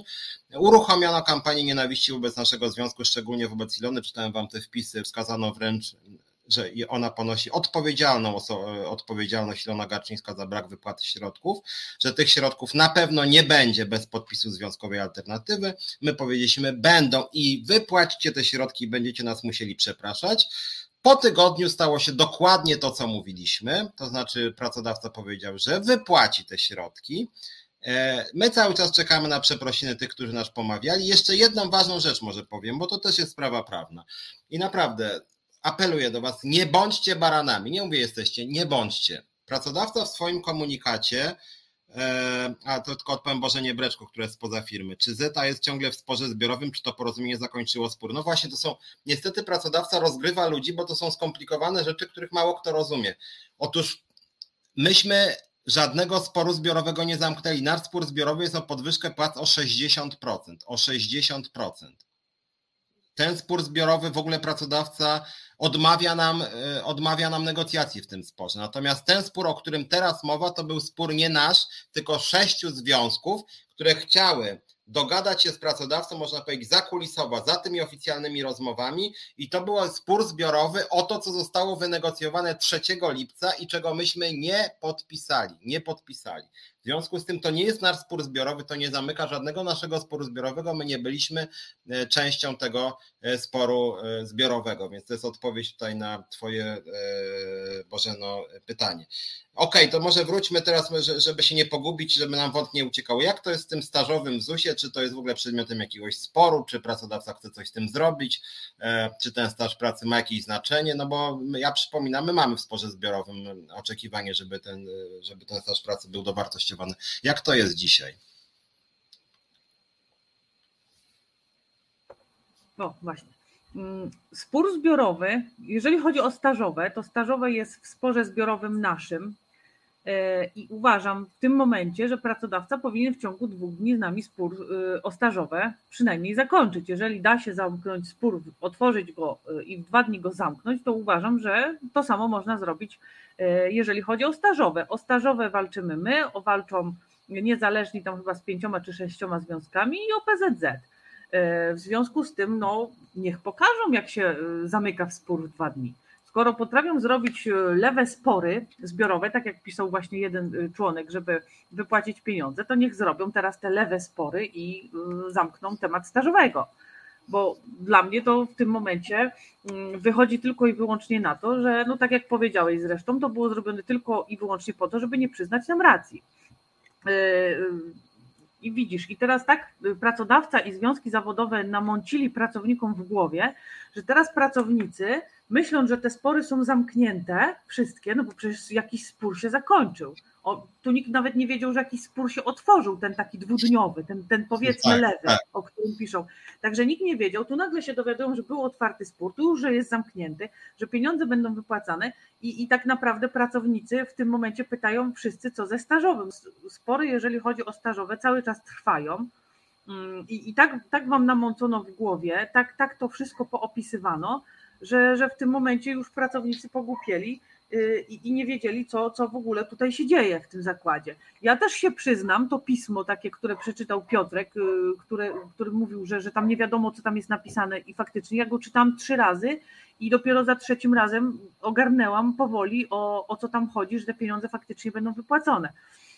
No, pracodawca jest jaki jest, y, przedstawia wersję, jaką przedstawia, nie potrafi przyznać się do błędu. Y, y, ewidentnie tutaj szkaluje nas. Y, powiem tak, jeżeli byśmy chcieli, moglibyśmy w tym momencie sądownie pozamykać te wszystkie ich spory zbiorowe, te powiedzmy te lewe dwudniowe, moglibyśmy zablokować wypłatę tych środków, ale tylko nie robimy to, tego tylko i wyłącznie dlatego, żeby te pieniądze do pracowników dotarły, bo, bo żeśmy na to wyrazili zgodę. W poprzednim resecie między innymi też. Do pracodawcy też była wysłana informacja, I tylko dlatego, bo, bo generalnie gdyby ta sytuacja miała miejsce w każdym innym momencie, to sprawa od razu by poszła do, do sądu, no bo, bo to jest bardzo chybotliwe prawnie to, co się zadziało, prawda? Także y, y, dopiero y, wszyscy generalnie tak naprawdę ogarną się i zobaczą, co to się zadziało we wrześniu, kiedy dotrze do nich, że to, co dostają, nawet jeżeli dostaną te 900 zł, mówię nawet jeśli, bo być może niektórzy dostaną, chociaż ja i tak wiem, jak to się zakończy, mm, no to i tak zorientują się we wrześniu, że to jest zdecydowanie za mało, że to tak naprawdę jest kropla w morzu. E, podam na przykładzie mojego kredytu mieszkaniowego. Poszedł o 100% w górę. Także e, energia idzie o 300% w górę, za chwilę gaz. Pamiętajcie, że na jesieni trzeba już domy ogrzewać.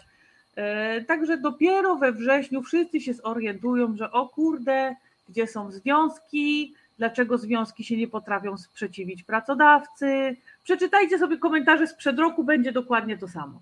Zobaczyliście, że możecie dostać na konta po 2400 i a, a najbardziej to już przepraszam bardzo, bo może i tak nie powinnam tego mówić, pewnie ktoś to zaraz wytnie i będzie to przedstawiał tak jak te barany Piotra, ale powiem. Y, w poniedziałek dostaję, w poniedziałek, gdzie jeszcze nie wiadomo było, jakie to pieniądze i tak dalej, w poniedziałek dostaję maile typu bo ja już sobie zaplanowałem, co ja zrobię za te pieniądze. Kiedy pracownicy jeszcze nie wiedzieli w ogóle, co, jakie, jakie to będą pieniądze, ile obligatoryjnie, ile uznaniowo, co, co podpisano i tak dalej.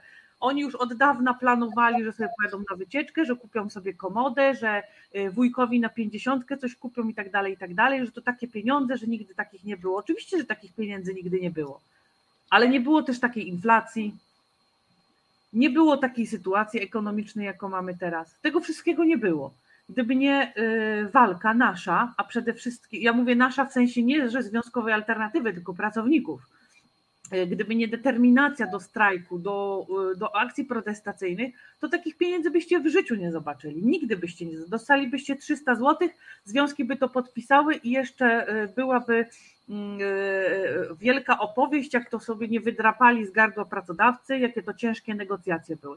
To, co się działo w niedzielę, to nie były ciężkie negocjacje.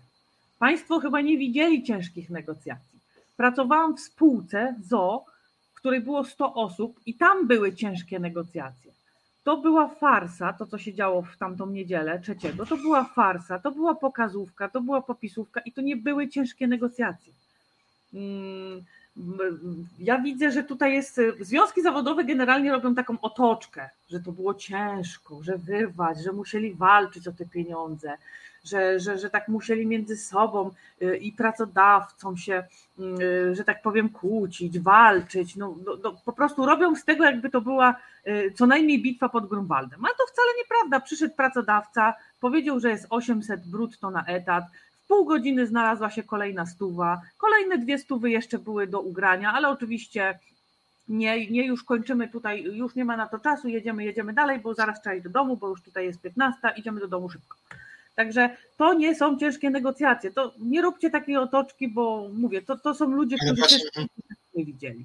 Ja właśnie to cały czas podkreślam. Słuchajcie, daliście się w konia zrobić pracodawcy i, nie no. i propagandzie też tych związków. Negocjacje porządne mogą trwać nawet tydzień, a czasami trzy miesiące, jak chodzi o szczegółowy tak. podział środków. Jak powiedziałem, w momencie kiedy, w momencie kiedy jest bardzo duża inflacja, to powtarzam, wszystkie związki razem mogłyby usiąść i powiedzieć: Pracodawco, my chcemy naprawdę opracować dobry system podwyżek płac, naprawdę, ale wiemy, że ludziom jest ciężko, więc podpiszmy tutaj porozumienie odnośnie wypłaty na razie wynegocjowanych na przykład środków, na przykład wypłaćmy wszystkim po 600 zł wynagrodzenia zasadniczego na dzień dzisiejszy i negocjujmy dalej jutro Jutro negocjujmy dalej. Natomiast te, przepraszam, głupie związki na czele z OPZZ-em i Solidarnością pchały się, żeby już mieć dokument, już szybko, podpisujemy, podpisujemy, a pracodawca, tak, podpisujemy, podpisujemy jako jedyni. Ludzie, naprawdę dzisiaj musicie podpisać jakiś bubel prawny, naprawdę musicie robić to, co PiS robi o 24 głosowanie. Y, I, I to jest rzeczywiście rzecz kuriozalna. Druga rzecz kuriozalna. Y, OP, y, nie OPZZ, a pracodawca. Pracodawca wysyła maila i, i znowuż wysłał takiego maila też, że z powodu, y, z, o, ze, to czytam kolejnego maila, ze względu na odmowę podpisania porozumienia płacowego z 4 lipca przez związkową alternatywę podwyżki będą wypłacone w sierpniu. Tak napisał pracodawca 11 lipca wieczorem.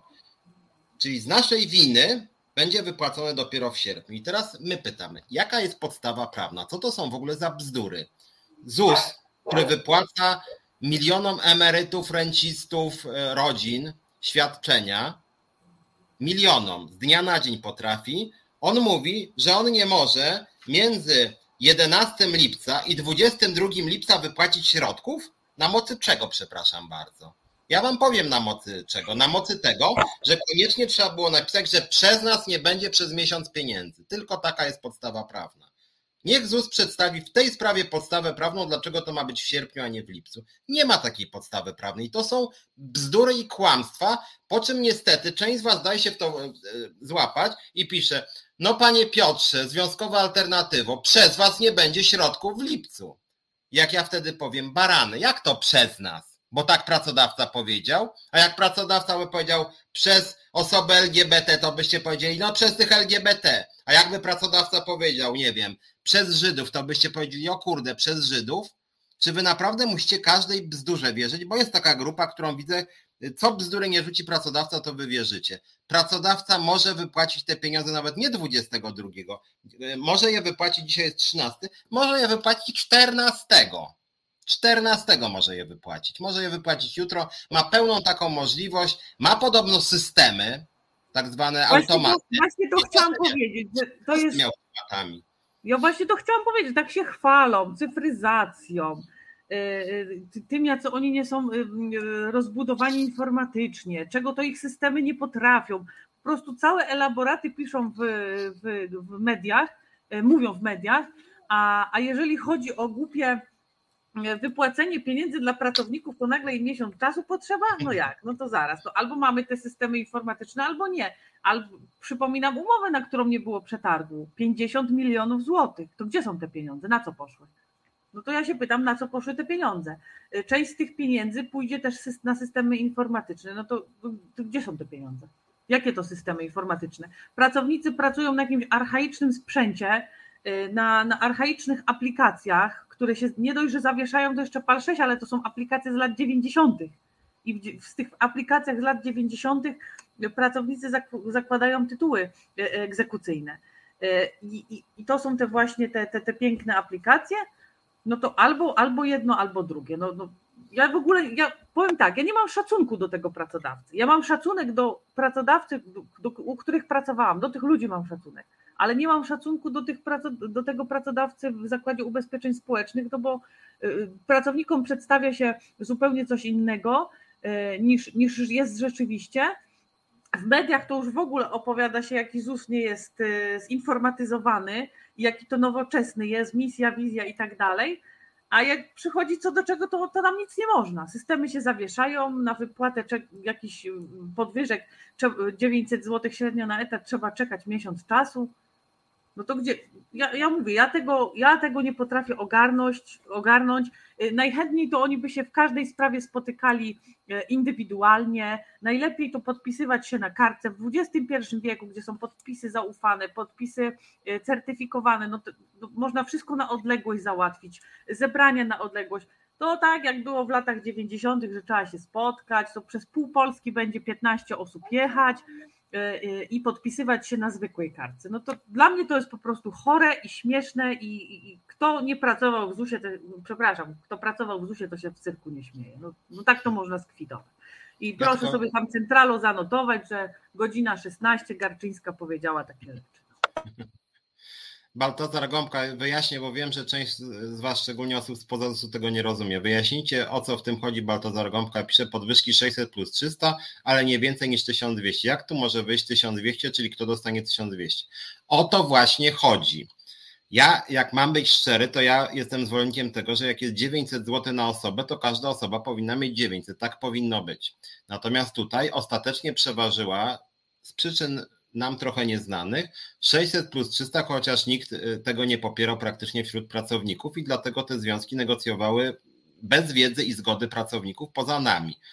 Pracownicy byli za albo 900 na 0, albo 800 na 100 i naszym zdaniem nawet jeżeli nie można było wynegocjować 1100 na osobę, to na pewno można było wynegocjować 800 wynagrodzenia zasadniczego podwyżka i 100 tego uznaniowego. O co tu Baltazarze chodzi? Chodzi o to, że to jest 900 zł na osobę, więc na każdego jest obligatoryjnie 600 zł, a pozostałe 300 zł to jest można powiedzieć fundusz płac dla wszystkich, czyli 300 zł razy 43 tysiące. I teraz z tych 300 zł e, jedna osoba może mieć 1200, e, czyli 600 plus 600, a inna osoba, czy inne w tym wypadku trzy osoby mogą mieć po 600. I właśnie o to tutaj chodzi, że maksymalnie można mieć podwyżkę o 1200, jak jest się znajomym królika, kochankiem dyrektora czy kochanką, partnerem, przyjaciółką, osobą z rodziny, osobą namaszczoną i taka osoba może mieć 1200 podwyżki, właśnie, bo to jest część tego skumulowanego funduszu 300 zł na osobę i tu jest ta górna granica e, właśnie 1200, tak? Czyli można mieć maksimum 600 plus 600 ale można mieć też 600 plus 0. I nasze lęki biorą się z tego, że brak konkretnych kryteriów, od lat to tak wygląda w Zakładzie Ubezpieczeń Społecznych, że jak ktoś nie jest znajomym królika, to najprawdopodobniej będzie miał 600 plus 0. I tu jest kłopot. Tak, dokładnie. I, a pytacie się, kto dostanie te 1200? No ja wam mogę powiedzieć, kto dostanie. Na podstawie tego, co było lata temu. Przewodniczący związków zawodowych dostaną 1200 E, naczelnicy, dyrektorzy dostaną 1200, tylko żeby oni dostali 1200, to komuś innemu trzeba zabrać. Mm, e, chociaż ja mówię, ja jeszcze mam nadzieję, że pracodawca chce udowodnić, że my nie mamy racji, bo podejrzewam, że tak będzie, e, ze wstępnych informacji, jakie przychodzą do mnie z oddziałów, gdzie dyrektorzy deklarują, że będą pilnować tego, żeby jak najmniej osób nie dostało tych 300 złotych, żeby po prostu to naprawdę były takie mm, e, osoby, które nie wiem, może pracują miesiąc, no to wszystko będzie zależeć od naczelnika. Ja się w to gdzieś tam nie, nie wtrącam, bo, bo też nie mam takiej władzy, żeby to robić. Ale tak jak powiedziałam, to będą przewodniczący związków zawodowych, naczelnicy, dyrektorzy, czyli ogólnie rzecz pojmując, e, znajomi królika. A i tak się o tym dowiem, i tak się o tym dowiem, bo wystąpię sobie o informację publiczną i wtedy Wam udowodnię, jak to wyglądało że na przykład, a no i, i co jeszcze y, ważnego, mm, mm, widełki będą zwiększane, czyli jeżeli na przykład przewodniczący teraz związków zawodowych zarabia 9 tysięcy brutto, bo tak, y, y, bo tak jest, to ich widełki będą mogły być zwiększone do 10 200. Mhm. Czyli znowu będzie rozstrzał, czyli te kominy się generalnie pogłębiają. To jest to, co mówiłam w poprzednim resecie. Podawałam Wam przykład, że 600 na 300 bardziej pogłębia kominy niż 800 na 100. Tylko y, y, nie wiem, czy, czy, czy, czy mm, y, pracodawca i pozostałe związki zawodowe nie chcą tego zrozumieć, bo to jest proste, to wystarczy sobie pododawać tak. maksymalną i minimalną do maksymalnej i minimalnej w ZUSP-ie.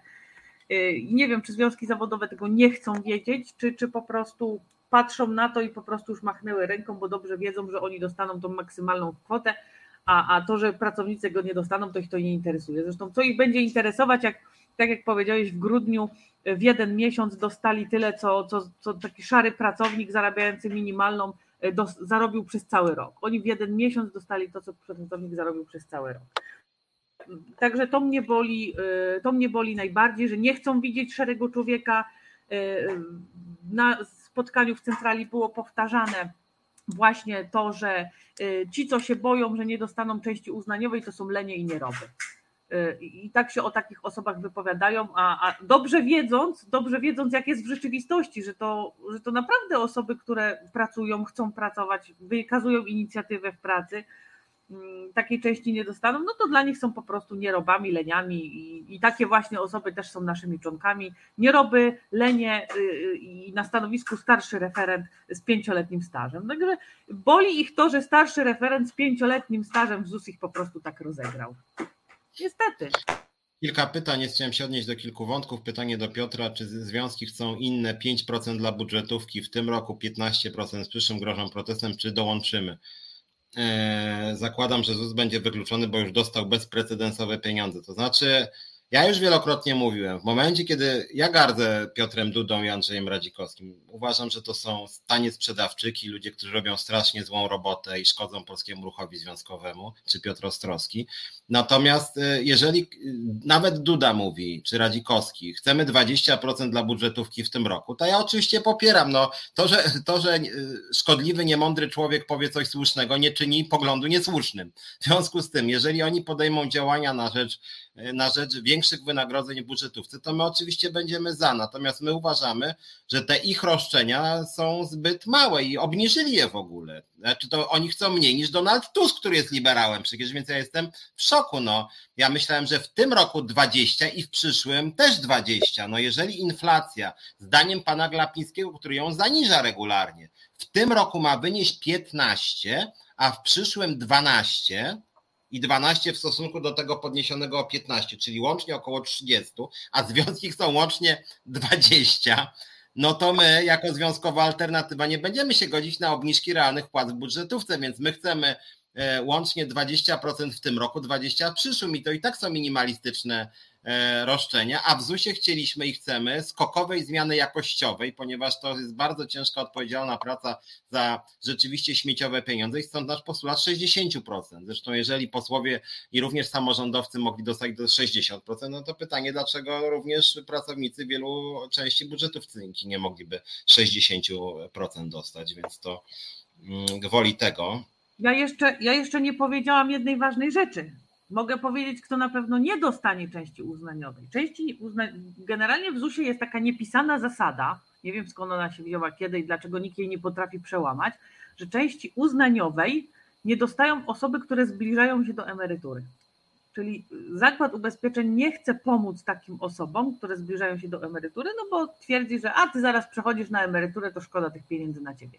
Także takie osoby będą miały zabrane, znajomi królika będą mieli dodane i wszystko się pięknie nam e, wyzeruje. Tutaj Kinga Kinga porusza ważny temat, czy wynagrodzenie na adekwatnych stanowiskach, ale w różnych oddziałach ZUS powinno być takie same w myśl kodeksu pracy, jeden pracodawca te same zadania. Znaczy, jeżeli tak. pytanie Mówiliśmy już o tym y, wielokrotnie. Ja się tutaj skierowałam sprawę do, skierowałam, chciałam skierować sprawę do sądu chciałam być tym pierwszym pracownikiem taki, no w związku z tym, że zostałam zwolniona i, i, przez ostatnie tygodnie zadziało się coś zadziało, to tak trochę zaniedbałam ten temat, ale to nie tylko prawo polskie, ale i europejskie mówi o tym, że pracownik pracujący na takim samym stanowisku, bądź też na różnych stanowiskach, ale wykonujących takie same czynności, powinien zarabiać dokładnie tyle samo. Czyli y, pani z Pcimia Dolnego, pracująca na stanowisku starszego referenta z takim samym zakresem jak pani z Warszawy, musi zarabiać tyle samo. I nie tłumaczy pracodawcy, że koszty utrzymania są inne i tak dalej, i tak dalej. E, w, Trybunale Europejskim całkiem niedawno e, pracownicy Tesco chyba złożyli mm, e, taki mhm, pozew i oni wygrali, także Tesco musiało im wyrównywać środki i tu chciałam zrobić to samo, tylko teraz tak, Y, sprawą zbiorową tego nie uda się zrobić, bo to są y, różne zakresy, różne kwoty, także tym, przepraszam, pozwem zbiorowym nie uda się tego zrobić. Trzeba to zrobić indywidualnie i można to zrobić dwojako. Albo mm, na pierwszy, że tak powiem, strzał wysłać jedną osobę, która przetrze te szlaki i później każdy inny będzie y, mógł sobie taką sprawę założyć, albo po prostu równocześnie y, y, osoby, które będą chciały o to zawalczyć, równocześnie zakładają sprawy sądowe. Pozwem zbiorowym się nie da indywidualnie, albo jedna osoba na początek, albo, albo wszystkie.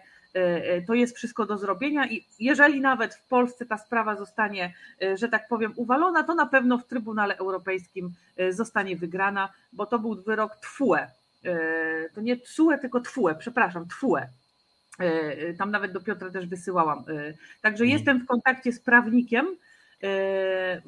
Zapytam się niebawem moich członków o to, który z nich chciałby coś takiego wywalczyć i wspomożemy tą pierwszą osobę, na pewno wspomożemy w walce o to, która przetrze szlaki i E, no i mówię, o ile Polska uwali to, bo jestem jeszcze mm, gotowa e, zrozumieć to, że Polska to, no bo to będzie bardzo niekorzystne, e, będzie bardzo niekorzystny wyrok. Jeżeli to byśmy wygrali, to jest bardzo niekorzystny wyrok dla całej budżetówki, no dla ZUS-u przede wszystkim.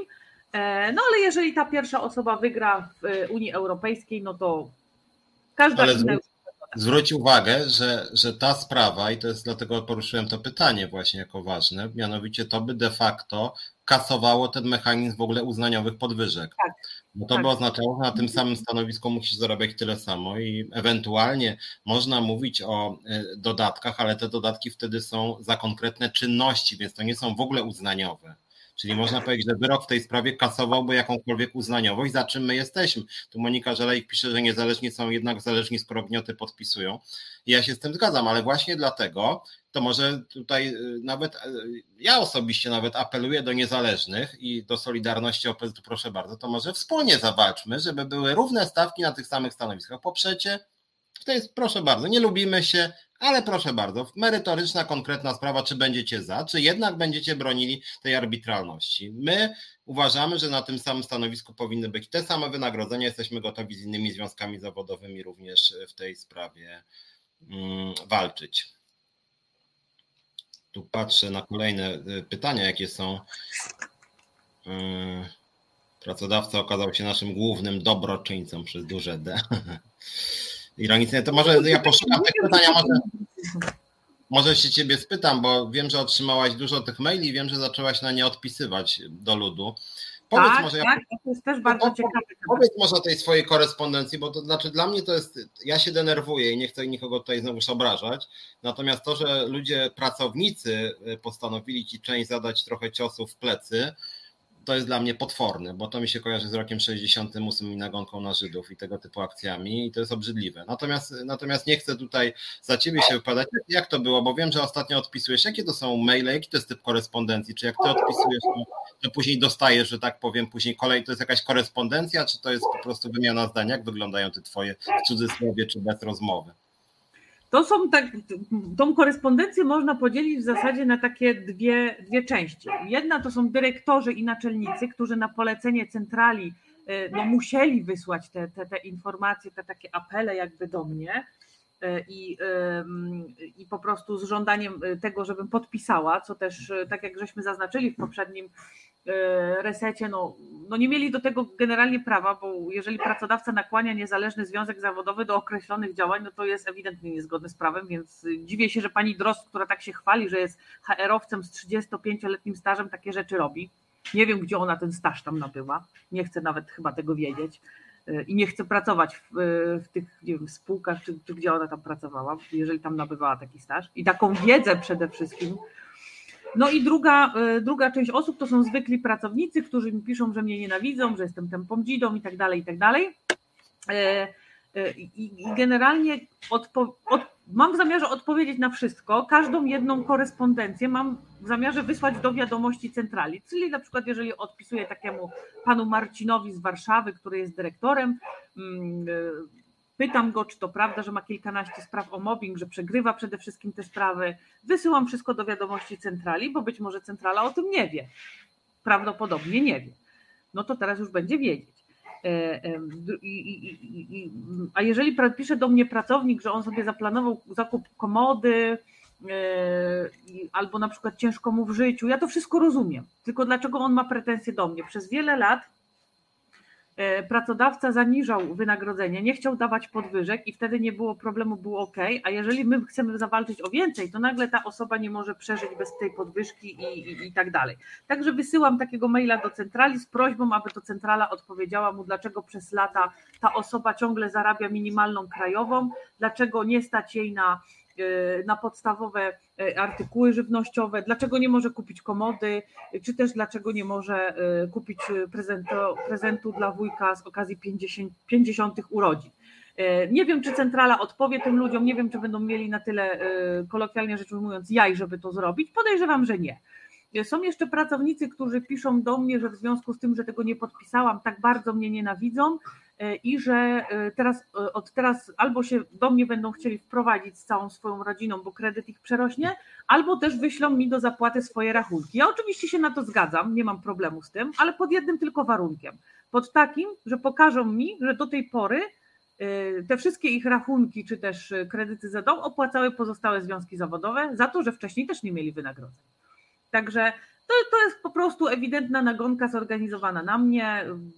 Mnie to nie rusza, może tak, mnie to nie rusza, ja jestem bardzo gruboskórna, bardziej mnie ruszyły takie e, maile, które mnie wyzywały, e, takie wyzwiska. To, to mnie bardziej ruszyło niż, niż takie, że tak powiem, typu rozczulające, no bo jeżeli człowiek twierdzi, że bez tych 600 zł sobie teraz nie poradzi, a, a do tej pory sobie radził, do tej pory nie żądał od innych osób, czy, czy, od pracodawcy, po pierwsze wypłaty tych środków, a po drugie opłat za rachunki, czy też do tego, że się do pracodawcy wprowadzi, no to ewidentnie to jest zrobione tylko po to, żeby żeby wywrzeć na mnie jakieś emocje, y, żebym, nie wiem, załamała się, no może tego oczekują, nie wiem, no no tak jak powiedziałam, mnie to nie rusza, bo skoro do tej pory ci ludzie nie mieli odwagi napisać do pracodawcy, żeby im wypłacił te środki, bo to nie ja blokuję te środki, te środki blokował pracodawca. I też ludzie na, na początku pisali, że to my żeśmy zabrali te pieniądze, że te pieniądze będą odesłane i tak dalej, i tak dalej, a teraz nagle się okazuje, że nie będą odesłane, ale tam parę dni przesunięta jest wypłata, więc to też jest nasza wina. No to idzie takie nie użyję tego słowa, którego ty użyłeś, bo zaraz też wytną i powiedzą, o, Garczyńska nazwała tych baranami.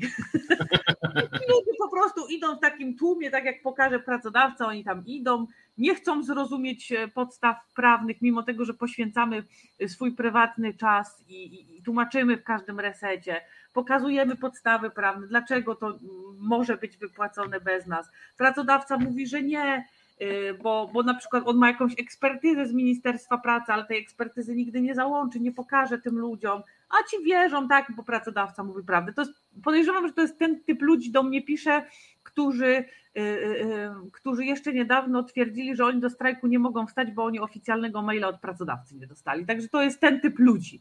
Yy, I jeszcze co ważne, uruchomiło się na forum, na Facebooku bardzo dużo ludzi, którzy do tej pory nic nie mieli do powiedzenia w żadnej sprawie bo ja sobie przeglądam czasami, co ci, wiadomo, jak się tam wejdzie na profil, to, wiadomo, to widać, co ten człowiek gdzieś tam na tym forum pisał.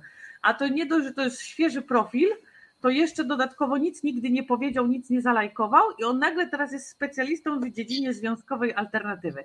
Także mm, powiem tak, to nie, jest, to nie jest dla mnie żaden wyznacznik. Ci ludzie nie, nie, nie są dla mnie żadnym wyznacznikiem, dla mnie wyznacznikiem są moi członkowie. E, wbrew pozorom, to jeszcze ciekawe, bo tego też chyba nie przeczytałeś, że pani Dros napisała, że bardzo wielu członków się wypisało z naszego, tak, z tak. naszego związku i ci wszyscy ludzie pisali do pracodawcy, że się wypisują z naszego związku. No to wam powiem, dokładnie wypisało się 23 osoby, 23 osoby się wypisały, a dwa razy tyle dostaliśmy nowych deklaracji. Także no nie wiem, czy tak każdy, który się wypisuje z naszego członku, pisze do pani Drozd, dzień dobry pani Drozd, usłusznie melduje, że wypisałem się ze związkowej alternatywy. Ale właśnie to... mi części uznaniowej. Ale to, to też jest w ogóle bezprawne, więc wracam, bo jakby część pracowników ZUS-u mówi, że właśnie ważne jest prawo. Ważne jest prawo, w pełni potwierdzamy. I właśnie dlatego ja w każdym programie Was uczulam. ZUS bezczelnie łamie prawo. I powtarzam to. Po pierwsze, wyrzucając obecną tu Ilonę Garczyńską, bezczelnie literalnie złamał artykuł bodaj 32 ustawy o związkach zawodowych. Literalnie, bezczelnie złamał prawo artykuł bodaj 2 ustawy o związkach zawodowych, kiedy w ogóle nie uznawał naszego istnienia bezczelnie złamał pierwsze artykuły już ustawy o rozwiązywaniu sporów zbiorowych, nie uznając naszego sporu zbiorowego dotyczącego e, wzrostu płac o 60%. I teraz też bezczelnie łamie prawo, pisząc do, wykorzystując konto służbowe do tego, intranet wewnętrzny, żeby naciskać na nasz związek e, do podpisania jakiegokolwiek porozumienia. Związek zawodowy zgodnie z prawem zgodnie z polskim prawem, zapraszam do lektury ustawy o związkach zawodowych, to jest bodaj drugi artykuł, jest niezależny od władzy samorządowej, władzy rządowej i od pracodawcy. Jest niezależny. Niezależny to jest mocne sformułowanie, jest niezależny. A tymczasem czytamy panią Dros, która napisała, ja wam czytałem, cztery jej maile, ona napisała ich z osiem. Osiem maili, jakaś biegunka maili pod tytułem podpiszcie, już, ale podpiszcie, bo was nie, ale podpiszcie, no, Pracownicy, naciskajcie na związkową, podpiszcie. To jest łamanie prawa. Pani Drozd, ja się nie dziwię, dlaczego Uścińska nawet nie było z jej upoważnienia, bo ona pewnie głupia nie jest, że tak powiem. Ona jest bezczelna, ale nie głupia. Mo można cytować. E, e, e, I ona wie, że to jest łamanie prawa i dlatego ona tego nie firmowała. To jest taka chamska metoda, że jakby ktoś odpowiadał przed Morawiecki, bo ja wie, wie pani co, pani profesor, tu już pani przesadziła. Dros do mnie. No niestety muszę cię zawiesić. To już było tak bezczelne z twojej strony i bez mojej zgody, że tu to już naprawdę przesadziłaś. To są tanie sztuczki pracodawcy, ale to jest bezprawie. Jeżeli oglądają nas niezależni czy Solidarność OPZZ, napiszcie do swojego kochanego pracodawcy o podstawę prawną tych działań. A mówię to do was, bo wyście w tej nagonce brali udział, chociaż wiedzieliście, że ona była bezprawna. Nie tylko obrzydliwa, była też bezprawna bo bardzo często dajcie podstawy prawne, to niech pracodawca da podstawę prawną tych maili, które pisał. Nie ma takiej podstawy prawnej, było to literalnie nielegalne po prostu. Po Ale prostu Piotrek, ta pani, ta pani jest odważna, bo to jest już starsza osoba, ona chyba tam z tego co wiem, to za rok ma iść na emeryturę i skończy się tak jak przy sprawach mobbingowych że będzie uciekać na emeryturę i później na rozprawach powie: Nie wiem, nie pamiętam, to nie ja, ktoś mi kazał, ale nie pamiętam kto, to zostało wysłane z mojej skrzynki, ale tam mojego podpisu nie ma. To, to, to, to będzie dokładnie to samo. Gdzie na 21 pytań od sądu w sprawie y, mobbingowej Mober odpowiada, nie wiem, nie pamiętam, 21 pytań i nie ma żadnej konkretnej odpowiedzi, nie wiem, zrobiłem to, przepraszam, żałuję czy coś. On nie wie, nie pamięta, nic takiego nie miało miejsca. Także to jest y, ten typ osoby. W sumie to ja współczuję, ja naprawdę tej pani współczuję, bo ona dostaje polecenie od przełożonego, ona chce, nie chce, musi to robić. Wie dobrze, że jak nie zrobi, no to poleci. No, I tak się skończy jej kariera y, w ZUS-ie. Także ona jest odważna za monitora, przy, przy, przy, przy, przy wszystkich. A jak przyjdzie do rozprawy sądowej między mną a nią, to gwarantuję ci, że na wszystkie pytania, jakie zadam jej ja, tak, nie wiem, nie pamiętam, to nie jak ktoś to wysłał i to po prostu poleci standardem, nie? No ale Peda, z którą, bo ja do jednej z nich zadzwoniłem w pewnym momencie. No tak, do tej, do tej. To do Drost dzwoniłem, tak? No, no tak. no bo przygodę, nie jestem pewien, czy to Drost, czy musiał, chyba Drost jednak, że dzwonię i mówię, dzień dobry, no przepraszam bardzo, dlaczego pani nas nie uznaje jako związku? A kto mówi? Ja mówię, no szef Związkowej Alternatywy Piotr Szymlewicz. Aha, no nie uznaje, bo no bo tam papierów nie dostarczyliście o tym, ilu was jest, coś tam o, o tym, jakie deklaracje, coś ja mówię, przepraszam, ilu nas jest dostarczyliśmy, zgodnie z terminami ustawowymi, tak. natomiast wszystko inne to jest nasza wewnętrzna sprawa na mocy artykułu 2 ustawy o związkach zawodowych. Jaką pani ma podstawę prawną? Podstawę prawną do tego, żeby nas nie uznawać. Proszę pana, ja nie chcę z panem tak rozmawiać. Ja mówię, przepraszam, ale jak pani nie chce tak rozmawiać? Jaka jest podstawa prawna? Proszę pana, dajcie, dajcie te dokumenty, a wtedy was uznamy. A ja mówię, nie, proszę pani, bo artykuł 2 mówi, że my nie musimy wam dawać żadnych dokumentów. Niech pani da podstawę prawną. Proszę pana, ja nie będę z panem tak rozmawiać. Trwało to jakieś 10 minut. Nielegalnie, nielegalnie pani Dros się wiła, kłębiła, odmawiała, permanentnie łamiąc prawo po prostu i jakby broniąc bezprawia, tak? Więc a propos tych podstaw prawnych, jeżeli nas oglądają teraz ludzie, którzy my, nam mówili, że my działamy bez podstaw prawnych, to ja was uczulam. Piszcie do pracodawcy o każdy mail, jaka jest podstawa prawna tego waszego komunikatu. Bo moim zdaniem co drugi mail ZUS-u z ostatniego miesiąca to, to, to jest bez podstaw prawnych, jest nielegalny, krótko. Więc wracam na chwilę, bo to jest naprawdę fundamentalny przekaz dzisiejszego programu. To, co się zadziało, ja rozumiem, że część z Was się cieszy, że dostanie 600 zł brutto, a może 700 e, e, za kilka miesięcy. Proszę bardzo, ja nie gardzę pieniędzmi, ja sam dużo nie zarabiam, ja wiem, co to jest nie mieć pieniędzy i zdarzało mi się jeszcze mniej zarabiać. Natomiast z drugiej strony chciałem Wam powiedzieć, że inflacja będzie błyskawicznie rosła, błyskawicznie i jeżeli nawet teraz pojedziecie sobie na czasy albo kupicie, nie wiem, podręczniki niedługo dla dzieci też do liceów niestety nie są refundowane, bo pistola, w związku z tym to będzie Was kosztowało już 1000 zł. Pojawią się wydatki i nagle się okaże, że w październiku przy inflacji 25 powiecie, kurde mol, no jednak trzeba by w tym ZUS-ie zawalczyć o jeszcze na przykład 400 zł albo 600 kolejne, nie? I ja. wtedy, i wtedy ZUS wam wykręci dokładnie ten sam numer, co teraz, dokładnie ten sam numer i wtedy może się okazać, że już nie tylko związkowa alternatywa będzie mówić hola, hola, nie kończymy negocjacji, tylko nagle się okaże, że Solidarność, Niezależni i pięć innych związków razem z nami powie, pracodawcą ma być co najmniej jeszcze więcej o 500 zł. I nawet my, my, nie mamy nic przeciwko, żeby być razem z innymi związkami. My nie musimy być sami. Wręcz przeciwnie, nawet ra, raźniej w kupie chciałoby się powiedzieć. Związki w koalicji są silniejsze. I wtedy nagle się okaże, że jedna pani Beata Wójcik z OPZZ-u za plecami tej siódemki spotka się z panią Uścińską, pani prezes. Ja tu dostanę na przykład 40 w grudniu przyszłego roku, a nie 30 i tu zrobimy sobie sporek zbiorowy. Za dwa o, dni zamkniemy? Za dwa dni zamkniemy i koniec negocjacji. I skasowana nie tylko związkowa alternatywa, ale skasowana Solidarność, Niezależni i pięć innych związków.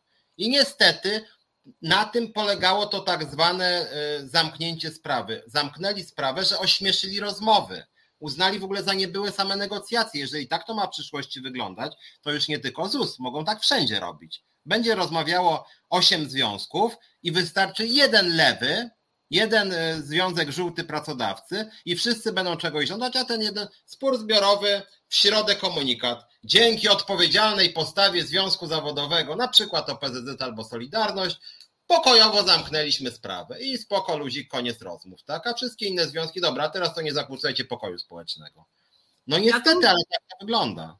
Ja to już dzisiaj mówiłam ale we wrześniu teraz było Ilona, cofnij się krok w tył, bo warto się czasami rozpędzić, nie stawiaj się pracodawcy, podpisz, zrób tak jak chce pracodawca, zrób tak jak chcą związki zawodowe, no zrób to, podpisz się równo z nimi, a we wrześniu.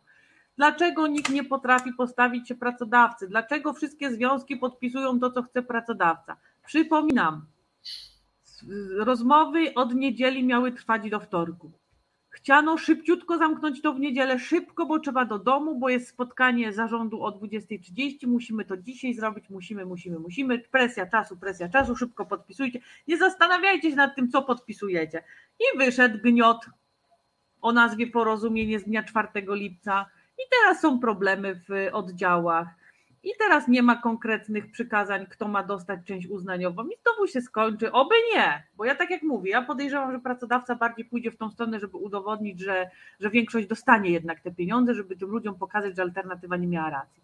Ale mówię, we wrześniu będzie, dlaczego się nikt nie stawia, dlaczego jesteście długopisem pracodawcy i tak dalej, i tak dalej. I wtedy Wam przypomnę. Wszystkie komentarze wrzucę tam, tak jak leciały, wrzucę. Podpisz Ilona, dlaczego nie, podpisz, cofnij się krok w tył i tak dalej. Nie, no po prostu nie ja nie chcę składać swojego podpisu na gniocie, który nie jest w ogóle usystematyzowany, który jest taki, jak był rok temu, jak w poprzednich latach, który niczym się nie różni od tamtych porozumień, poza datą i, i kwotą podwyżki obligatoryjnej i uznaniowej. No, no po co ja mam to robić? Nie chcę być kolejnym długopisem, ja nie chcę być kolejnym związkiem, który będzie robił to, co chce pracodawca. I, a, a, we wrześniu na przykład Solidarności OPZZ-owi się, tak jak Piotrek powiedziałeś, przypomni się, bo wszystkie związki mają na jesieni strajkować, bo, bo, już jest to zapowiedziane, że jeżeli chodzi o szeroko pojętą budżetówkę, tak ma być. I co, ja wtedy mam iść do pracodawcy i ja otworzyć spór zbiorowy i nie wiem, o godzinie 7 rano, o 12 go zamknąć i ogłosić wielki sukces, że y, pracownikom wystarczy 200 zł brutto, wynegocjowałam, stałam na barykadzie jak prawdziwy generał, pokazałam pazur, wywalczyłam dla was super 200 zł, zamykamy spór, nie ma więcej pieniędzy. Ale nie, no więcej. Argument i, i, i bardzo ciekawy, i wtedy powinien być list. Drodzy pracownicy, jak nie będzie waszych podpisów w tej trudnej sytuacji, tak. nie dostaniecie 200 złotych. I ankieta. Chcecie, chcecie zabrać. Ankieta. Czy chcecie wypłatę 200 zł, czy chcecie podpisanie porozumienia celem wypłaty 200 zł? W domyśle tak. nie podpiszesz, nie masz 200 zł. No każdych, no lepiej mieć 200 zł niż nie mieć, rzecz chyba oczywista, prawda? I naprawdę, i, i wracam do mojego sformułowania barany. Jak ktoś rzeczywiście uważa na przykład, znaczy ja w ogóle przepraszam was, ale to, że bierzecie udział w takich ankietach, naprawdę, no nie trzeba być jakimś analitykiem mediów, osobą bardzo refleksyjną, że jak dostajecie pytanie od pracodawcy, od pracodawcy pod tytułem, czy jesteś za tym, żeby nie ty, tylko związkowa alternatywa podpisała, nawet nie czy jesteś za porozumieniem, tylko czy jesteś za podpisem e, związkowej alternatywy celem wypłaty pieniędzy, po tygodniu się okazuje, że ten podpis był zbędny, no to myślcie, jeżeli się robi taką ankietę, a później się wypłaca pieniądze bez zgody związkowej alternatywy, to po cholerę była ta ankieta. Jest to zupełnie wszystko bez sensu. Bez sensu. A wy wchodzicie w ten bezsens, więc na drugi raz, może uczmy się wszyscy na błędach. Jak dostajecie na przyszłość taką idiotyczną ankietę, która otwarcie traktuje was za kretynów, pracodawca tym mailem uznał, że jesteście kretynami. Pracodawca wyraził pogardę wobec Was, bo uznał, że można łatwo Wami pomiatać. Jeżeli pracodawca robi Wam, robi wam ankietę pod tytułem, czy jesteś za podpisem związkowej alternatywy celem wypłaty pieniędzy, a po tygodniu Wam mówi, że wcale nie był potrzebny podpis związkowej alternatywy, tylko ankietę sobie zrobiliśmy, no w sumie dla jaj, nie? Tak, żeby przywalić związkowej alternatywie. Ha, ha, ha, ha, mówi pani Drost, panią Uścińską, a Wy, no w sumie, a może to zabawne, ha, ha, ha, ha.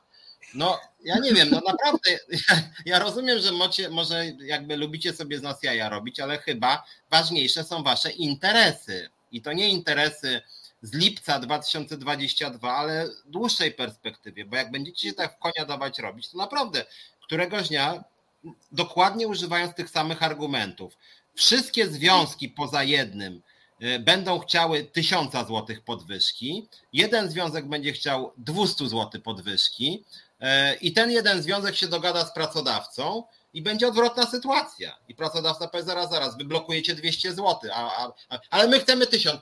Blokujecie 200, już przecież podpisaliśmy i wy nie chcecie tego. Przecież teraz dokładnie było. My mówiliśmy, chcemy więcej, a wy. No może i chcecie więcej, ale blokujecie mniej, więc zabieracie nam pieniądze. No przecież to jest idiotyczne zupełnie. My mówimy, chcemy co najmniej 800 związki, my oferujemy 600, a, a wy nas atakujecie, że my chcemy więcej. No ja już, widzę, ja już widzę te nagłówki jutro. Szumlewicz powiedział, że pracownicy ZUS to kretyni i idioci. I te wycinki na Twitterze. Ja nie mogę, ja po prostu nie mogę. Słuchajcie, czasami wydaje mi się, że część z Was ma naprawdę jakiś syndrom sztokholmski. Naprawdę, syndrom sztokholmski, że im więcej jesteście bici, tym, tym bardziej chyba jesteście szczęśliwi bo naprawdę można było wywalczyć już, to już pomijam, że więcej niż 900 y, zł, bo, bo były te pieniądze, są na nieobsadzonych etatach i można było, gdyby się wszystkie związki postawiły, to I gdyby negocjacje trwały na przykład tydzień, a nie jeden tak, dzień. Dokładnie tak. Gdybyśmy się zaparli jako związki zawodowe, gdybyśmy powiedzieli, jak nie chcecie nam dać tych pieniędzy, to my robimy referendum i strajkujemy. No to krótko, krótko i na temat. To już zadowoliliśmy się tymi 900 złotymi, okay, dobra, odpuściłam, bo znowu będzie, że związkowa alternatywa. Ale jak zaczęli mówić o tym podziale tych środków, to ja otwierałam oczy coraz bardziej i nie wierzyłam. Ja nie wierzyłam w to, co ja słyszę. Bo ja już Wam w poprzednim resecie tłumaczyłam, że ta kwota 600 na 300 pogłębia bardziej kominy płacowe i macie to na swoje własne życzenie. Poza tym związki zawodowe nie są od zakopywania kominów płacowych, to wszystko jest przez pracodawcę, naczelników, którzy was nie wynagradzają tak jak potrzeba. którzy zawsze dawali tym, co zawsze dostawali, nie próbują nawet tego w minimalnym stopniu zasypać, żeby tak po 10 zł, po 20 dawali z oszczędności oddziałowych. Nie. To zawsze dostają te same osoby i, i te kominy się e, coraz bardziej po, pogłębiają. Także ja uważam, że część pracowników e, ma tutaj syndrom sztokholmski, chcą być poniewierami, chcą być bici, chyba o to im chodzi E, ja kolejnym e, żółtym związkiem nie będę, nie będę podpisywać wszystkiego, co chce pracodawca, bo ja nie widzę wtedy sensu istnienia związkowej alternatywy. Albo walczymy o więcej, albo cieszymy się z tego, co rzuci pracodawca na ziemię i, i obwieszczamy to jak, jako nasz wielki sukces. To nie jest żaden nasz sukces. To, to porozumienie z czwartego to nie jest ani żaden nasz sukces, ani sukces tych związków zawodowych, bo pracodawca dał ile chciał. Gdyby negocjacje trwały dłużej, można by było wywalczyć więcej i wtedy można było o jakimś sukcesie mówić. Ale w tym momencie to jest jedna wielka porażka, porażka. I kwota może Wam się wydawać teraz duża, ale za dwa miesiące y, wrócicie i będziecie mówić, dlaczego związki nie stawiają się pracodawcy. Więc ja tylko, y, ja tylko przypominam y, i może na przyszłość. Teraz jest taka sytuacja, że naszym zdaniem, znowuż, szanujcie nas prawnie, bo znowu mieliśmy rację Naszym zdaniem, i żeby było jasne, my nie dajemy ekspertyz prawni, prawnych, mamy po prostu prawników i nasi liderzy, nasi liderzy zakładowi i centralni po prostu konsultują te sprawy i wspólnie ustalają pewną linię. W związku z tym naszym zdaniem, patrz, nasi prawnicy, nasi eksperci, my sami uważamy, że zostało po raz kolejny złamane prawo. To znaczy bezczelnie pracodawca ominął negocjacje dotyczące podwyżek na przyszły rok i ogłosił, że, podwyża, e, że, że, że podwyższy pensję o 600 zł plus 300 uznaniowo w trybie w ogóle nienegocjacyjnym, w trybie rozmów z sześcioma związkami. Pięć po prostu wykluczył, pięć, już nawet nie nas, tylko, tylko pięć. Pięć związków w ogóle uznał, że to do widzenia, tak? Bo pracodawca wprost powiedział. E, porozumienie z 3-4 lipca, teraz może rano podpisali coś, powiedzmy, że 4. Porozumienie z 4 lipca jest nieobowiązujące, jest nieważne, powiedział to sam pracodawca, nie my. My, my mówiliśmy, że jesteśmy w stanie na tym etapie, jakby dajemy zielone światło i negocjujemy dalej. To było nasze stanowisko, a pracodawca powiedział co innego. Pracodawca powiedział, olewamy negocjacje z 3 lipca, olewamy, w ogóle mamy w nosie, bo nikt się z nikim nie dogadał, pieniądze wypłacimy w ramach sporu zbiorowego sześciu związków, nawet nie dziesięciu, sześciu, czyli pięć związków zostało całkowicie wykluczonych z rozmów. My jesteśmy jednym z nich, ale nie jedynym już teraz. I teraz my apelujemy do wszystkich związków, nie tylko tych czterech wykluczonych. Słuchajcie, w najbliższym tygodniu albo nawet tym spotkajmy się z pracodawcą celem kontynuowania negocjacji, które były zaczęte 3 e, lipca bo one nie zostały zamknięte, sam pracodawca to przyznaje. Nie może sobie pracodawca zamykać negocjacji budżetowych, bo tak mu się żywnie podoba. W związku z tym my czekamy na, na, na zaproszenie pani Uścińskiej, czy pani Drost, czy pani Musiał. Jak go nie będzie, no to powiedzmy, nie wiem, pojutrze e, wyślemy żądanie z organizacją takiego spotkania. Jeżeli tam będzie 11 związków, oczywiście nie mamy nic przeciwko. Co więcej, dobrze byłoby, żeby te związki się obudziły, poszły po rozum do głowy i E, i formuła na przykład, żeby to nie było 600 plus 300, tylko 1000 plus 300, niech już będzie ten 600 plus 300, to my proponujemy na przykład 1000 plus 300, czyli jeszcze po 400 zł w ramach tych e, rozwiązań na ten rok, żeby było jasne, na ten rok, nie na przyszły, na przyszły to jest co innego. I wtedy ewentualnie 1000 e, podwyżki wynagrodzenia zasadniczego plus 300 plus 300 tego, tej części uznaniowej byłoby już znacznie bardziej do przyjęcia i jeszcze to, co ty Ilona mówiłaś, żeby to 300 to nie byli znajomi królika, e, kochanki, e, mężowie, żony, wujki, siostry, córki, tylko jednak jakieś określone kryterium. I wtedy byłoby powiedzmy w miarę ok na ten rok. Tak, żeby to porządnie opisać, bo teraz, e, jeżeli chcemy uszczegóławiać coś na poziomie oddziałów, no to strona pracodawcy twierdzi, że się nie da. Mówi, jak się nie da? No nie da się, bo takie jest porozumienie centralne, no trudno. A ja tłumaczę, no słuchajcie, no to tak jak z konstytucją. Konstytucja mówi o czymś ogólnie, uszczegóławiają to ustawy, tak? Więc ja rozumiem, że y, to, co jest napisane w porozumieniu ogólnym, czyli tym porozumieniu, co tam te sześć związków podpisało, no to jest jedno, ale uszczegółowić można to w każdym oddziale, można dowolne rzeczy zapisać, naprawdę dowolne. Tylko strona pracodawcy nie chce. Strona pracodawcy, każde takie porozumienie z oddziału musi zostać wysłane do akceptacji centrali. Czyli zobaczcie, jak są zniewoleni nawet dyrektorzy. Dyrektor, który powinien być jakąś osobną tam jednostką, która zarządza tym oddziałem i która powinna mieć coś do powiedzenia, być jakimś takim gospodarzem na, na, na zasadzie prezesa w spółce, tak? To on jest ubezwłasnowolniony i on każdą decyzję musi podejmować w porozumieniu z centralą. To jest dopiero chore, to jest po prostu chore. I, i, i, I centrala nie pozwala na pewne zapisy, mimo tego, że te zapisy tak naprawdę pozostają E, że tak powiem, neutralne, jeżeli chodzi, jeżeli chodzi o całość, no to centrala na nie nie pozwala, bo nie. Także dla mnie, ja po prostu, będąc wczoraj i dzisiaj na takim spotkaniu we Wrocławiu, no to ja po prostu byłam w szoku. Ja pracowałam w różnych miejscach, wydawało mi się, że idąc do, do, do, do, do, budżetówki, to jakoś tam będzie wszystko zgodnie z prawem, a widzę, że to tak się wszystko rozjeżdża jakby. Bardzo się rozjeżdża i Mm, pewne zapisy nie mogą być, bo, po pierwsze są neutralne, co będzie na przykład, tak jak zapis, żeśmy chcieli zrobić, podam przykład oczywiście, chcieliśmy zrobić zapis, żeby osoby, które nie dostaną 300 zł tej części uznaniowej, że w ogóle tej części uznaniowej nie dostaną, nawet tam 10 zł, to żeby z automatu naczelnik czy tam kierownik Mm, na piśmie przedstawiał takiemu pracownikowi, dlaczego tej części uznaniowej nie dostał według niego, tak żeby ten pracownik wiedział, że nie wiem, nie nadajesz się, y, chodzisz często na chorobowe, no, no mhm. jesteś po prostu beznadziejnym pracownikiem, wypisuje mu to na kartce, pracownik wie. No ale oczywiście treść porozumienia została wysłana do centrali, centrala mówi, że nie. No ale no. dlaczego? Ja uważam, że taki człowiek powinien wiedzieć. No, no tu właśnie jest ta obrona, tu jest ta obrona samowoli po prostu, żeby tak. to było w pełni uznaniowe i życzeniowe. Dobra, musimy kończyć, bo już za 4 siódma.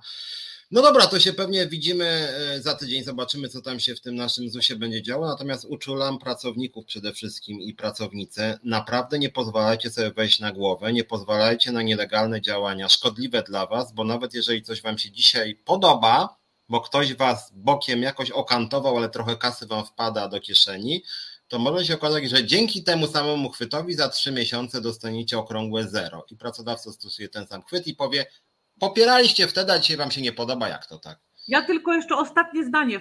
Tak samo jak było ostatnie podwyżki 300 zł, to 300 zł dostaliście we wrześniu z wyrównaniem od lipca i za chwilę weszła minimalna i wszyscy i tak na minimalnej wylądowaliście. To samo będzie teraz. Dostaliście po 600 zł, od stycznia minimalna idzie w górę, później będzie również wyrównana i dalej będziecie na minimalnych. Także albo walczymy o więcej, albo zadowalamy się minimalną.